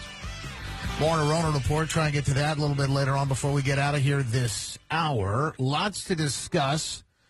In fact, we'll talk to you, too, if you want to join the program anytime. 248 800 TALK. That's 248 800 8255. But first, the new film is coming out this month from Dinesh D'Souza. We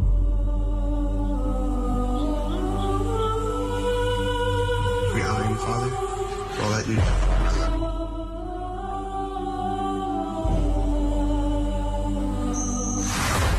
Chief Division Counsel and DOJ have approved a no-knock for each. We want the subject to be on display, doing the walk of shame, full visual impact. Any questions? Are we becoming a police state?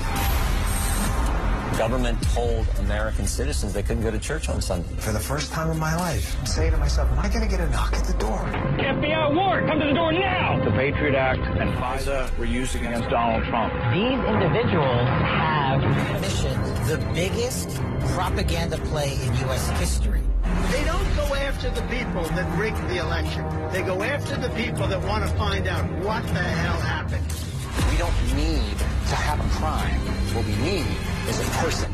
This is, I, I don't know if the timing could be more perfect for this film. I believe it to be providential. Dinesh D'Souza, the, the, one of the best document uh, documentary filmmakers, particularly in this field, joins us right now. Uh, Dinesh, thank you so much for taking the time to be here with us today. Hey, it's a pleasure. Uh, thanks for having me.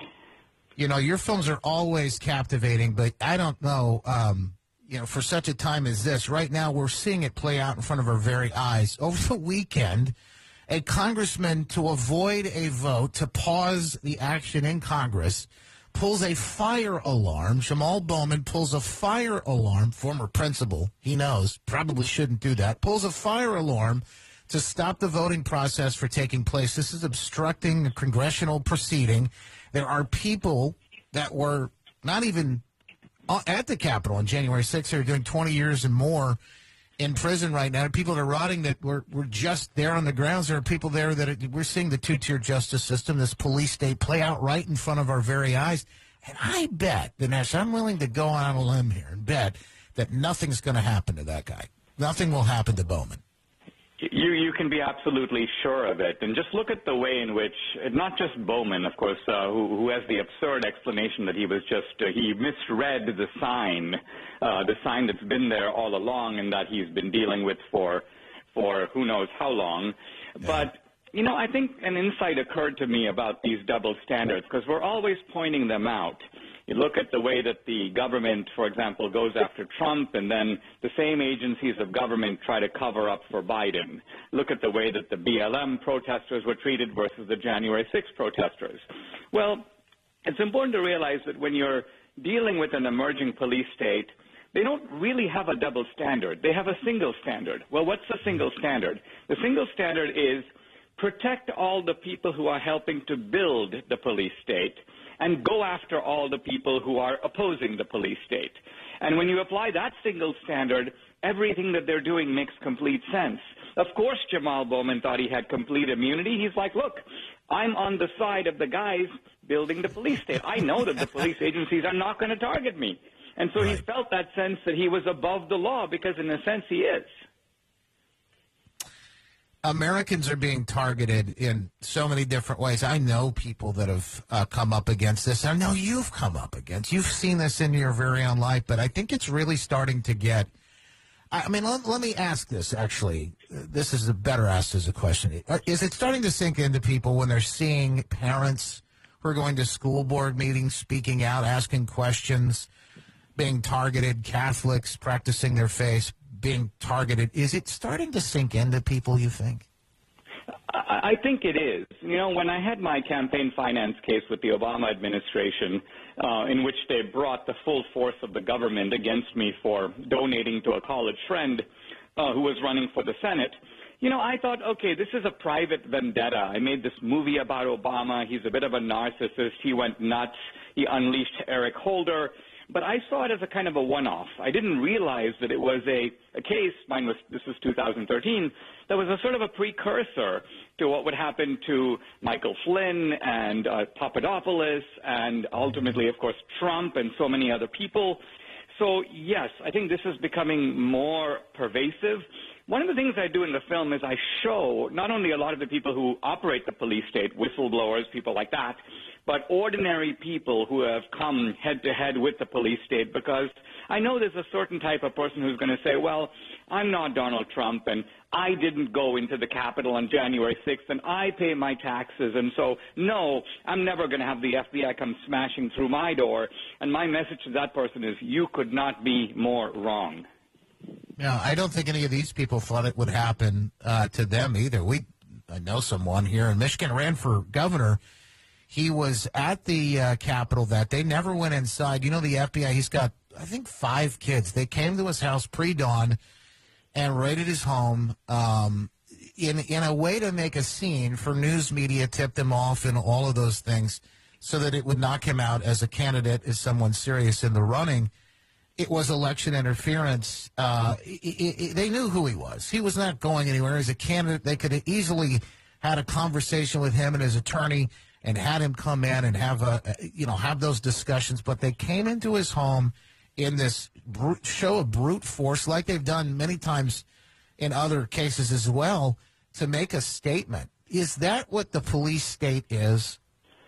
Yes, the police state at its heart is a one party state. Now, the Democrats have not been um, the majority party in that sense since the days of FDR. Arguably, between about 1932 and 1980, the Democrats were kind of a one party state. You had Republicans, but they were kind of a nominal, ineffective opposition. But those were a different type of Democrats. These Democrats today are building this police state ultimately to squelch out the opposition. And so um, uh, if you look at one-party states abroad, you know, think about North Korea, China, the old Soviet Union, you see certain distinguishing features: mass surveillance, censorship, uh, political targeting, one-party state, the existence of political prisoners, ideological indoctrination in the schools and the media. And guess what? We see all those things, every single one of them, now here in the United States. I, I know that this film is coming out the end of the month here, and folks want to find out how to see it. There are a couple of different locations uh, we'll give you here specifically in, in the special showings around the state. We're going to put those links up on our, our website as well. But Dinesh D'Souza with us right now. Um, he's made this film called Police State, and it's talking about many things we're watching unravel in front of our very eyes as we speak. And you look at your country and you maybe say, "I don't, I don't recognize this place anymore." Dinesh, what was the going through these stories and, and, and pouring through them all? What was the maybe one of the most shocking, the one even you looked at and said, "I, I can't, I can't believe my own eyes on this one." As you were digging through some of these stories, we might be shocked or appalled by. I mean, there is a lot of shocking, kind of mind blowing stuff in the movie at the level of detail. I'm just going to draw out the big picture here. And the big picture is I came to the United States as an immigrant uh, in the late 1970s. And I said to myself, what a great country. We have this Bill of Rights, and we have all these basic rights like free speech, the right to conscience, the right to petition the government, um, equal justice under the law. And, and these rights are not subject to political negotiation. Even 99% of people are not allowed to shut down my right to speech or my right to conscience. And, and I took this America for granted. And I wrote books called What's So Great About America based upon this America, which was not only the America of the founding in the, in the, in the parchments, but it was the America that I lived in. And then I realized recently, because of a constellation of factors, it's that all these rights are now called into question. Suddenly, it's not easy to say that I live in a free country anymore. And this is a sort of a shock to your patriotism because you realize, wow, we're living in a different America. There are many people who refuse to believe it. They're like the wildebeest that keeps grazing. Uh, and I kind of feel like the animal that you know, sees a movement in the trees. And I've made this movie because I'm trying to warn the herd, warn the rest of us, that we are actually in considerable danger. What will it take to wake us up? I, I, is it going to just be something that is an ultimate, within the last camel uh, that broke, the last straw that broke the camel's back, or are, are people ready to, to, to, because what we're looking at isn't left versus right. This is right versus wrong. It absolutely is. And the other thing is there's always a limited window of time because when the jaws of the police state slam shut, it's too late. It's very difficult then to do anything. Uh, I'm talking in my podcast about Solzhenitsyn's The Gulag Archipelago, and the police state is fully established. And he goes, and nevertheless, when people come to a guy's door, they always bleed out. They're like, me? Like what for? Like what? Why me? You know? And people are like, people are like, give me a reason why you're arresting me. And it, it turns out they don't have a reason. The guy is on a list. He could have gotten on a list for 17 different reasons. You know, he's an he's a small peasant. He's a he's a he said something to his friend that was critical of the regime. It doesn't really matter. They have nothing to say to him. And and so the point being that that while time remains We need to wake up to this threat. We are in a position to stop it, but only if we're aware of it and act against it. All right, what are those things? And, and the, Dinesh will talk about the film where folks can find it in just moments. But what are the things that people can do to stop? And obviously, talking about it, going to see the film is going to be a big part of that. Well, yeah, I mean, certainly, you know, blowing the whistle is kind of what a film can do. And, and the power of a film is that it doesn't just tell you, because sometimes when you tell someone, they their eyes glaze over. They can't actually comprehend it because, I mean, think about the experience of a, you know, a helicopter overhead, you know, a flash bang going off, people coming storming into your house with guns. This is so alien to the ordinary American's experience that he doesn't really believe it. But the good thing about a movie is we can show it. We have actual footage from, uh, from, from dash cams and body cams showing this stuff going on. We also recreate some scenes based upon a clinical account that people are giving in the movie. So it kind of takes you there. I think if this doesn't wake people up, I don't really know what will. Lucky Land Casino asking people what's the weirdest place you've gotten lucky? Lucky? In line at the deli, I guess? Aha, in my dentist's office. More than once, actually. Do I have to say? Yes, you do. In the car before my kids' PTA meeting. Really? Yes. Excuse me, what's the weirdest place you've gotten lucky? I never win and tell. Well, there you have it. You can get lucky anywhere playing at LuckyLandSlots.com. Play for free right now. Are you feeling lucky? No purchase necessary. Void where prohibited by law. 18 plus. Terms and conditions apply. See website for details. Dinesh D'Souza, well, uh, from your lips to God's ears, I hope it does wake people up, and I hope folks do go see the film. PoliceStateFilm.net is where you can find out more about it. We've got a couple of showings uh, on the east side of the state. We'll post as well, and the special events coming up in the in next uh, few days here in in Detroit, and of course throughout the state as well. October 23rd and 25th. Uh, with some special uh, limited two night only theatrical releases as well. Dinesh, where can folks follow you? I know you got the podcast. You're doing some great work online. Where can they keep up with you? Well, my website is just DineshD'Souza.com, but I but I urge people to go to the movie site PoliceStateFilm.net because on October 27th we're also having our kind of virtual red carpet premiere, and this is uh, you know wherever you are in the country you can sign up, you can buy tickets on the site and it's going to have music. It's going to have a screening of the film. It's going to have a live Q&A with me and Dan Bongino to follow. I collaborated with Bongino on this movie. So it's going to be great stuff. And so see it in the theater if you can, but if you can't, signing up for the virtual premiere is the way to go. But tickets are only available in one place, and that is policestatefilm.net. All right, there you go. Dinesh D'Souza, thank you so much for taking the time. We always appreciate you, my friend. My pleasure.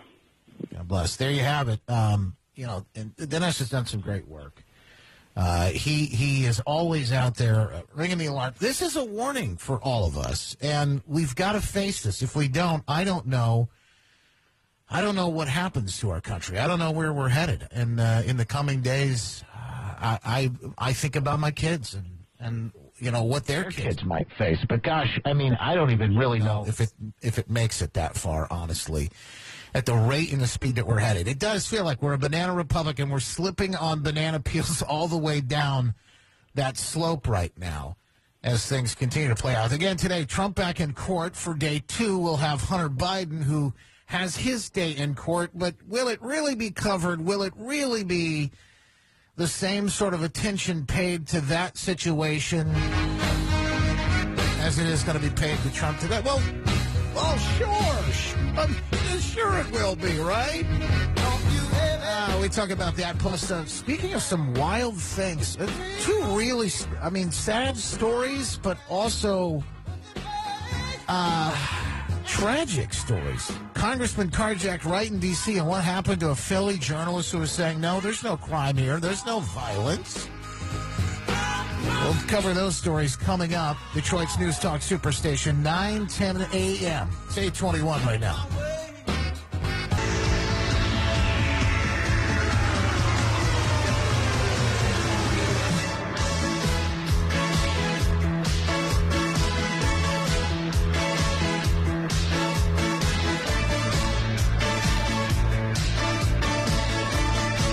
Well, you didn't win.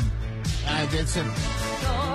That's the bad news. You didn't win, uh, but the, I guess the good news is nobody else did either. So if you were depending on this uh, Powerball to be your, you know, you out of debt and say, I mean, you might have to win a billion dollar Powerball just to survive in Biden's America these days.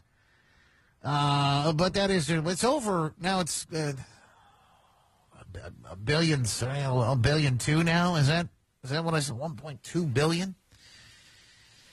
Yeah, that might that might save you a little bit of a little bit of dough. Hey, Detroit Chief James Craig is announcing his bid for Michigan's open U.S. Senate seat. That will be the one that Debbie Stabenow is uh, is going to be uh, retiring from. He's excited to get out and uh, and talk with folks. In fact, he'll be here, I believe, tomorrow. We've got another big show tomorrow too. In fact, we had Dinesh D'Souza, Tulsi Gabbard today. And then tomorrow, looks like Bill O'Reilly. We've got an update. Brian Festa will join us with the lawsuit that they're filing. These are the folks, we the Patriots USA, fighting the uh, the gun issue in New Mexico. The governor trying to take away your Second Amendment right altogether. Uh, they're fighting that and should have a hearing and an update for that tomorrow as well. And hear from uh, Chief James Craig, who is jumping and throwing his hand in race. He's one of uh, of uh, a crowded field. Well, for years, James Craig was the chief of police in Detroit, Michigan. He rose to the job. He brought clarity and competence. He served that city. What about those families? What about small businesses? What about the victims of crime? It's going to require strong leadership, and that's what I bring to the table. These are individuals who are political servants, not public servants. These are tough times. It's a blood sport. Look at what's going on in our state. Our country is, is going in a bad direction. Americans want better, right? And they want something different, and we're going to give it to them. Uh, James Craig has made some noise about uh, getting these. Uh, let the audience know you are running for an open seat uh, in your state, right? I'm Chief James Craig, and I'm running for U.S. Senate.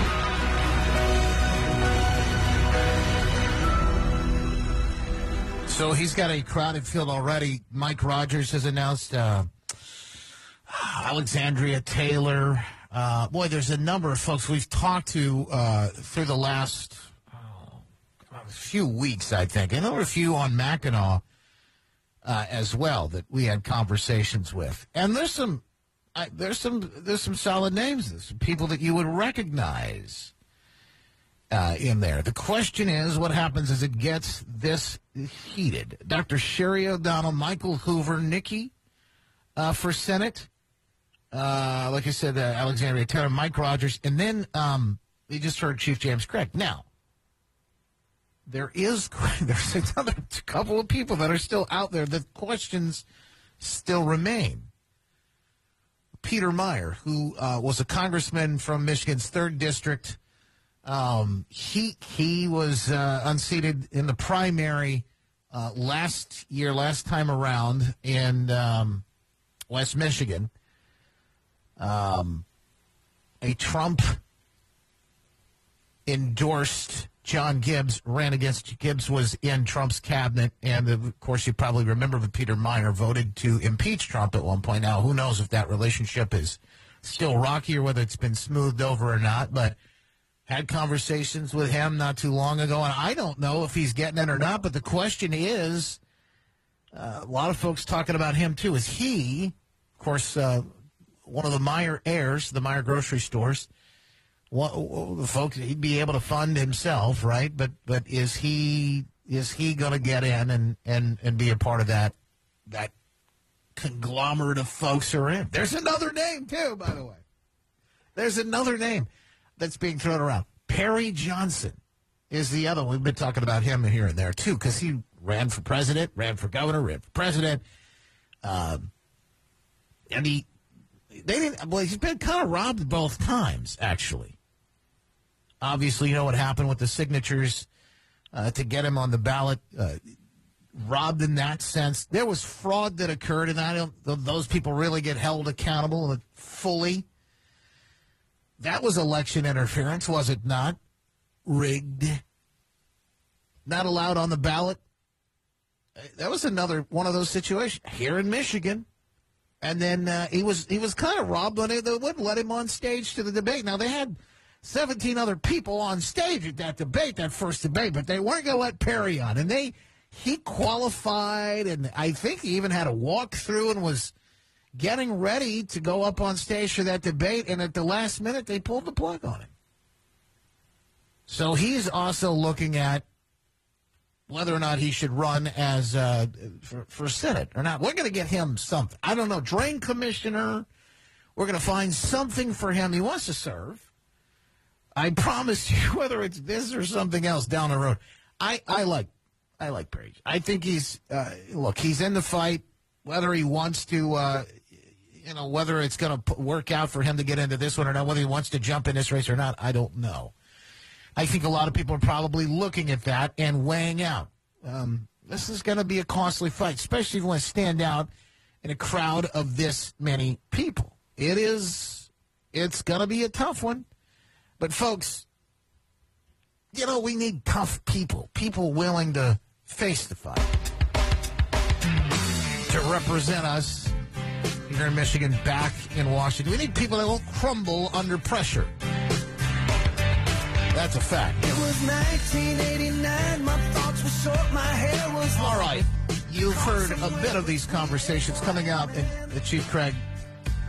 One of the platforms he sure talk about is crime and what's happening in his country, violence, the crime that we heard gangs coming across the border and home invasions as far north as here in Michigan, in fact. Some of the other stories, a Democrat congressman carjacked just the other day, Philly journalist shot and killed. But what makes this story so Oh, tragic is this individual saying there's no issue, there's no crime, there's nothing to see here. Oh, you you want to hear these stories. Coming up in just moments. We're back after this. Detroit's News Talk Superstation 910 a.m.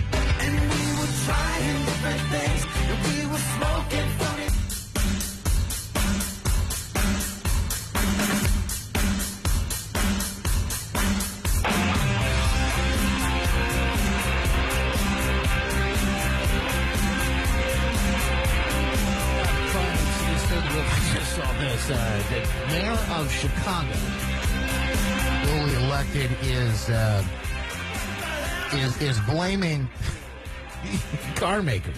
You won't believe this. Brandon Johnson, Democrat mayor of Chicago, blaming car makers, not criminals, for auto thefts. I kind of remember seeing some of this in the in other cities. Hyundai and Kia, he says, are to blame. They're the problem. They're the reason why auto thefts are through the roof.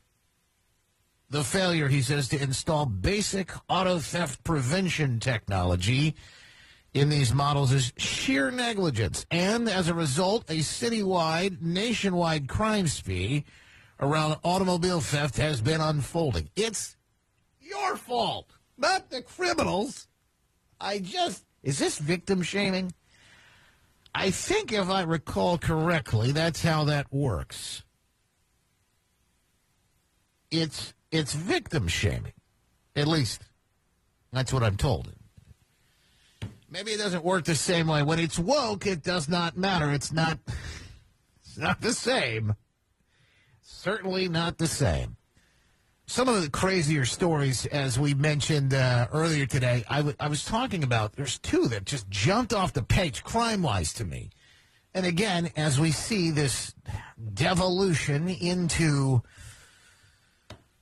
the banana republic that we uh, we're we're certainly on the slippery slope, and we got one banana peel uh, under each foot. Apparently, it seems like anyway. Well, the, the slippery slope we're on down the down the road into the Banana Republic. With this, we're watching the crime just become such an issue. It's probably going to get even worse.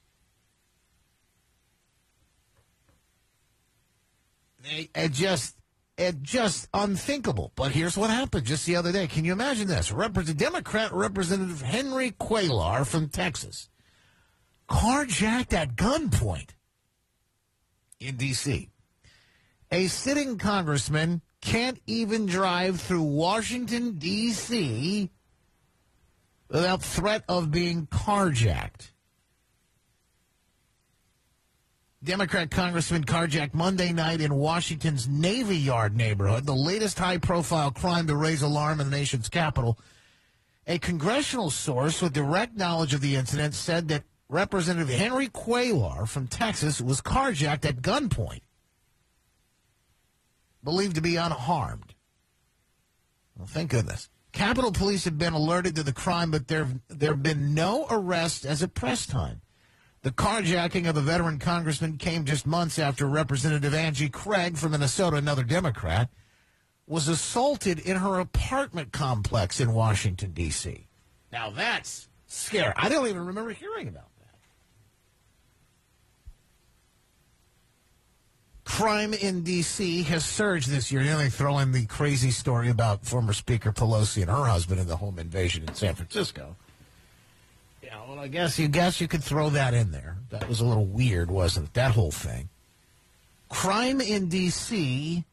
surged this year. Homicides clearing 200 for the year last week, marking a 35% jump from this point in the year prior. Law and order, they say, has deteriorated such that lawmakers in September held a safety meeting to discuss tips for staffers to minimize the risk of becoming the victim of a violent crime. Again, this is one of those situations where it it's it's I don't know. It's just yeah, it's DC, so you're you know you can't carry a firearm. They know that you're unarmed. The criminals know. The crooks know. When you're walking through the streets, they know that they've they face you face. There's no threat. There's absolutely no threat. It's not like you're going to be able to fight back.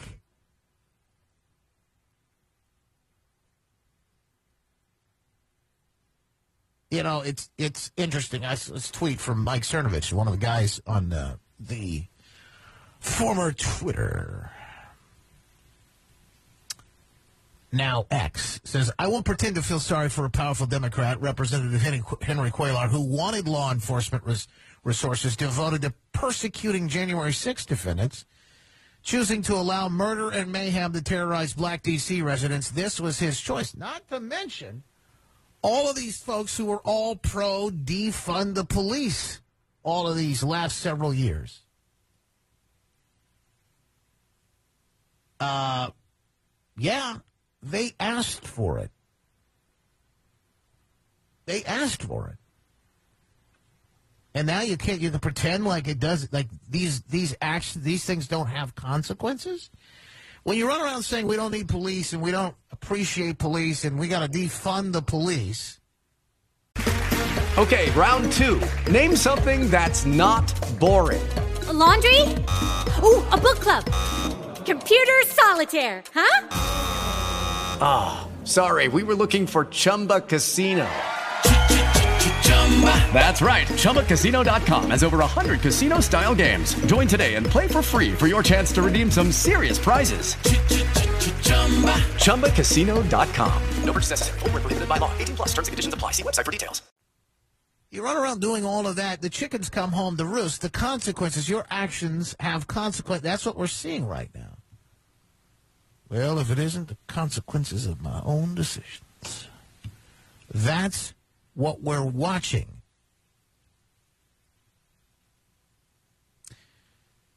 In March, Democrat Washington, D.C. Council Chairman Phil Mendelson insisted there's not a crime crisis in Washington, D.C. I know this belies the common belief, and when it comes to crime, how people feel is important. But there is not a crime crisis in Washington, D.C. And then last night, you have a congressman carjacked at gunpoint. Uh, this is this is dangerous, folks. I get the politics of things, and I get they want to lie about everybody. We get to a point where, like, it now has become dangerous. Their delusion is one thing,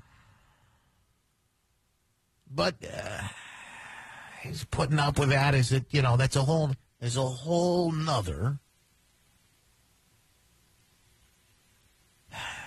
There's a whole nother situation when it comes to how this impacts you, your kids, and everyone else. Their safety.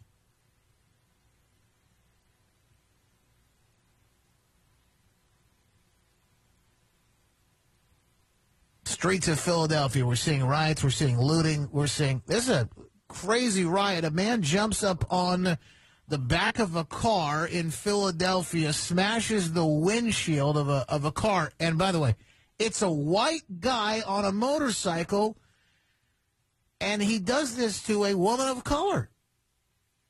And the camera fades off of them as he then begins to push her, surrounded by other motorcycles. This is in Philadelphia. Now, I, where, where are all the, the folks saying they care about these things? And that this is a white, probably a privilege. Look at that bike. Is a that's an expensive bike. She gets out and confronts the guy. The video I've got up on X right now. You can watch the whole thing. I'm not going to play it because there's no audio to it. There's nothing for you to hear, but it, it's incredible. If it wasn't for double standards, they'd have no standards at all. it's just, uh, I, it's just nutty. It's just all of this is nutty. But it, where it gets dangerous and it gets very sad, it's another tragic story. Is a journalist out of Philly. This is somebody sent this to me yesterday. Actually, this, this story.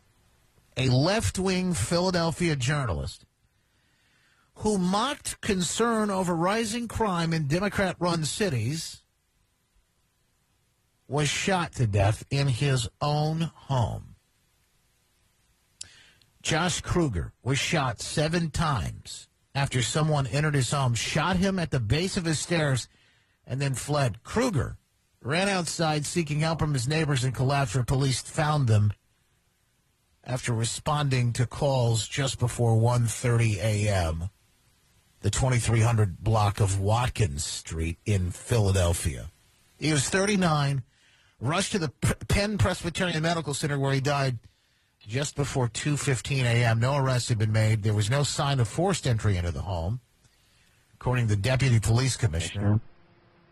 Either the door was open or the offender knew how to get the door open. We just don't know yet, detectives say. But they believe his death may have been the result of a domestic dispute or may have been drug related. Uh, according to three law enforcement sources with knowledge of the case, the sources who spoke on the condition of anonymity said uh, to discuss an ongoing investigation, police investigators recovered troubling text message between Kruger and a former partner. Investigators also recovered methamphetamine inside Kruger's bedroom. So the journalist who said there's no, no crime here is, actually criminal himself and uh, a victim of, of one as well. In April, Kruger had, had struggled with addiction and homelessness, said that an ex partner had broken into his home. The door was locked, so he'd somehow obtained a copy of my keys, he wrote. Around two weeks ago, Kruger wrote on Facebook that someone came into his home looking for their boyfriend, or came to the home looking for uh, their boyfriend, calling themselves Lady Diabla, the she devil of the streets. At this point, you think I'm reading something out of the Onion? the Babylon Bee, this is real. Kruger frequently mocked conservatives on Twitter or X, ironically calling Dilbert creator Scott Adams Nostradamus on Saturday for predicting that people would be dead within the year of Biden's election.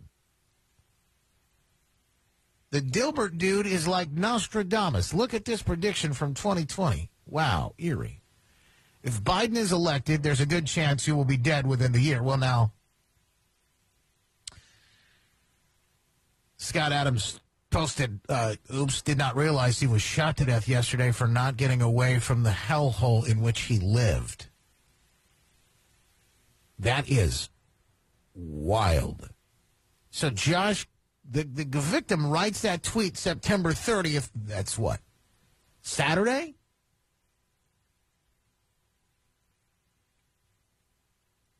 Man, that's creepy. Listen to this one. Look, it's that lawless land of liberals in Philly where shootings are, dot, dot, dot, dropping to levels not seen in years. Shootings in your own home, rising to levels not seen in years, apparently. This is so sad. It's tr- absolutely tragic.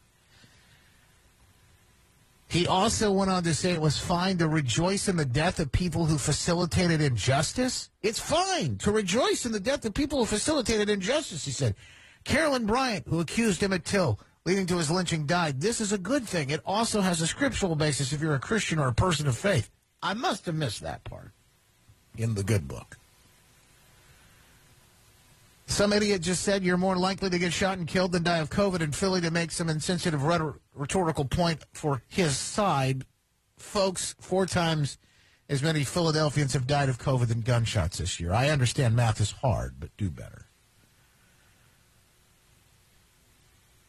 Then he says, now that I'm no longer in government, I can finally say publicly it's not wrong to punch Nazis.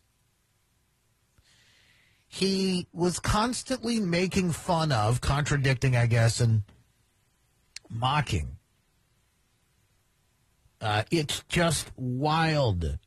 To, this other one, he also reported the defended drug addicts and their right to steal to survive. It's it these stories, and I again, I take no joy in in reading this and, and, sharing these stories with you, but this is this is a this is a, a, a, a just a,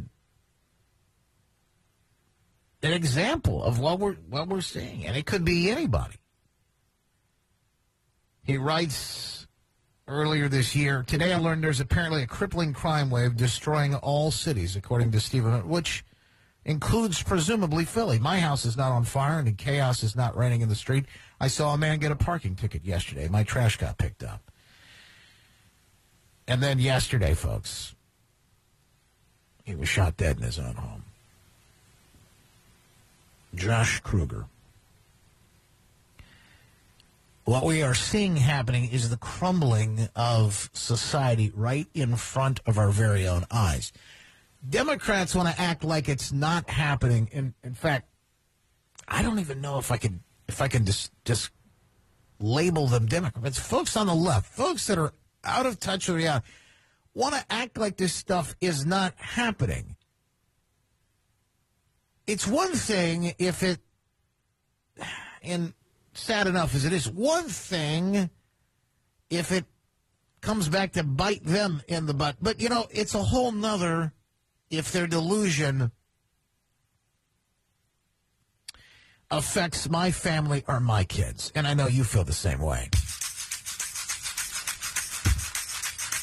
Stay safe. Stay vigilant. And we'll stay continuing the coverage of stories you won't hear anywhere else. I don't think Lester Holt is going to do that one. Probably not going to get picked up by Anderson Cooper. Just throwing it out there for you. All right, back in a moment. A little bit of a Rona report update for you as well. Detroit's News Talk Superstation, 9 10 a.m. Justin Barclay back after this.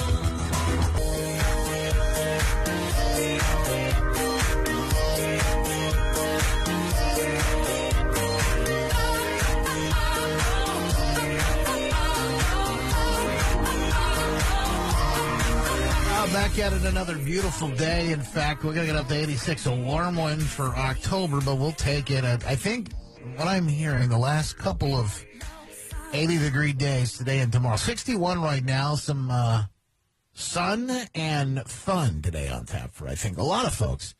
Enjoy it if you can. Uh, if you got plans and things you want to get out and do, make sure you get out and get them done.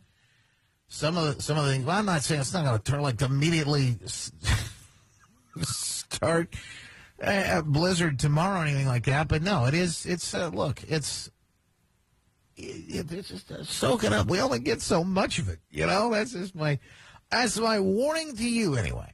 Soak it up. We only get so much of it. Well, uh, we've got a bit of a Rona report I've got that I could possibly get to. I think some of that coming up in just a moment. I wanted to play this for you first. Jamal Bowman, the congressman who used the fire alarm, try to get out of the uh, that voting process over the weekend. They they wanted the government to shut down. They wanted the Republicans to look bad. So he says, "No, no, man. Look, you got it all wrong." Uh, you still your statement that uh, when the fire alarm was announced? Asked about that fire alarm. He goes, oh, "Look, I was in a rush to vote." You know, I don't know why this has gotten so much attention. I was literally just in a rush to go vote, man. That's all it was. Mhm. Are you afraid of any repercussions, either from leadership or from legally from Capitol Police? I mean, it was a dangerous insurrection. That's why it's gotten so much. How can you be so cavalier about it, Congressman Bowman? And I take responsibility for what I did, you know, but like I said, I was in a rush to go vote, and, uh, you know, the investigation will, will, will sort everything else out. Uh, have you talked to Jeffries about it? Oh, yeah, of course, that's day one. yes. How was that conversation? Well, I got to keep that between me and the leader, so I'm not going to share that publicly. Yeah, but we've been in touch with each other. No, they, we were just all figuring out how to lie to you through our teeth about all. That's all it was. Ah, look. What was it? A simple, silly mistake? I doubt it. I doubt it. Are you going to see anything come of? I doubt it. Yesterday, Peter Doocy though did ask this to KJP at uh, the podium. She, she she couldn't quite contain herself. Even she had to snicker a little bit. Thank you, Karine. Would President Biden ever try to get out of a meeting by pulling a fire alarm? Are you talking about something specifically? Uh, Got a little bit of a smile member of crack. Congress pulled a fire alarm around a series of votes. No fire. Is that appropriate? What I can tell you is uh, I'm not talking to, spoken to the president She's about this. cracking up Uh, now. and so just not going just not going to comment. I will leave it up to I know there's a House process moving forward right now. I'll leave it to the House. Yeah, she, even even she can't let that go without a laugh. Even she has to laugh that that one through a little bit. You know, it is it is it's laughable on one hand the excuses that they try to throw in our face, but on the other hand, it's very serious what's happening here. Folks are um, they're they're rotting in jail cells right now for much less than what he did. And all I want to see is an equal application of the law. Now, do I think he deserves jail time? No. But I also don't think these people that are rotting into their jail cells for, for less than what he did deserve it either. For folks, we've got to get things back on track, and we've got to restore justice in this country.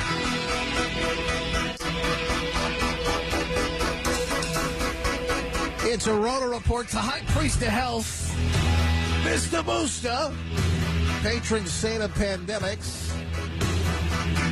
I'll leave you with this the sound, don't ever forget it, of the pro jab propaganda. We want to make sure that people can discern the truth from the misinformation. Uh-huh. And we want to make sure that everyone understands that no one's safe till everyone's safe. No one is safe. No one is safe. No one is safe. No one is safe. No one is safe. Nobody's safe. No one is safe. Nobody is safe. This is a post 9 11 axiom safer but not yet safe. No one is safe. No one is safe. No one is safe. No one is safe from COVID 19 until everyone is safe. If the whole world isn't safe, none of us are safe. No one is safe. No one is safe. Nobody is safe. until we're all safe. Now, you remember, and there's a good 11 minutes, I'm not going to play all of it, but just a good portion of this. You can get it online. We'll put it up on the stack.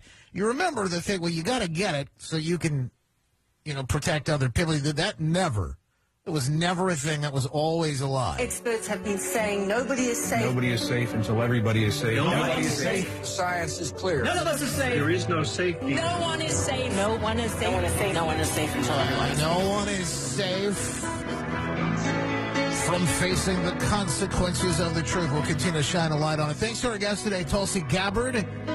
Great conversation with her and Dinesh D'Souza available on the podcast. JustinBarclay.com where you can get it all as well as the stories from the stack. We'll put them up online for you. Back tomorrow. Bill O'Reilly joins us on the program and many others. Make sure you're here with us. Chief James Craig looks like we'll be talking about his run for Senate as well.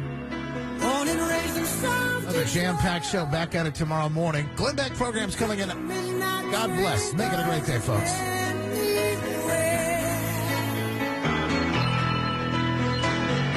With the Lucky Land slots, you can get lucky just about anywhere. This is your captain speaking. Uh, we've got clear runway and the weather's fine, but we're just going to circle up here a while and uh, get lucky. No, no, nothing like that. It's just these cash prizes add up quick. So I suggest you sit back, keep your tray table upright, and start getting lucky.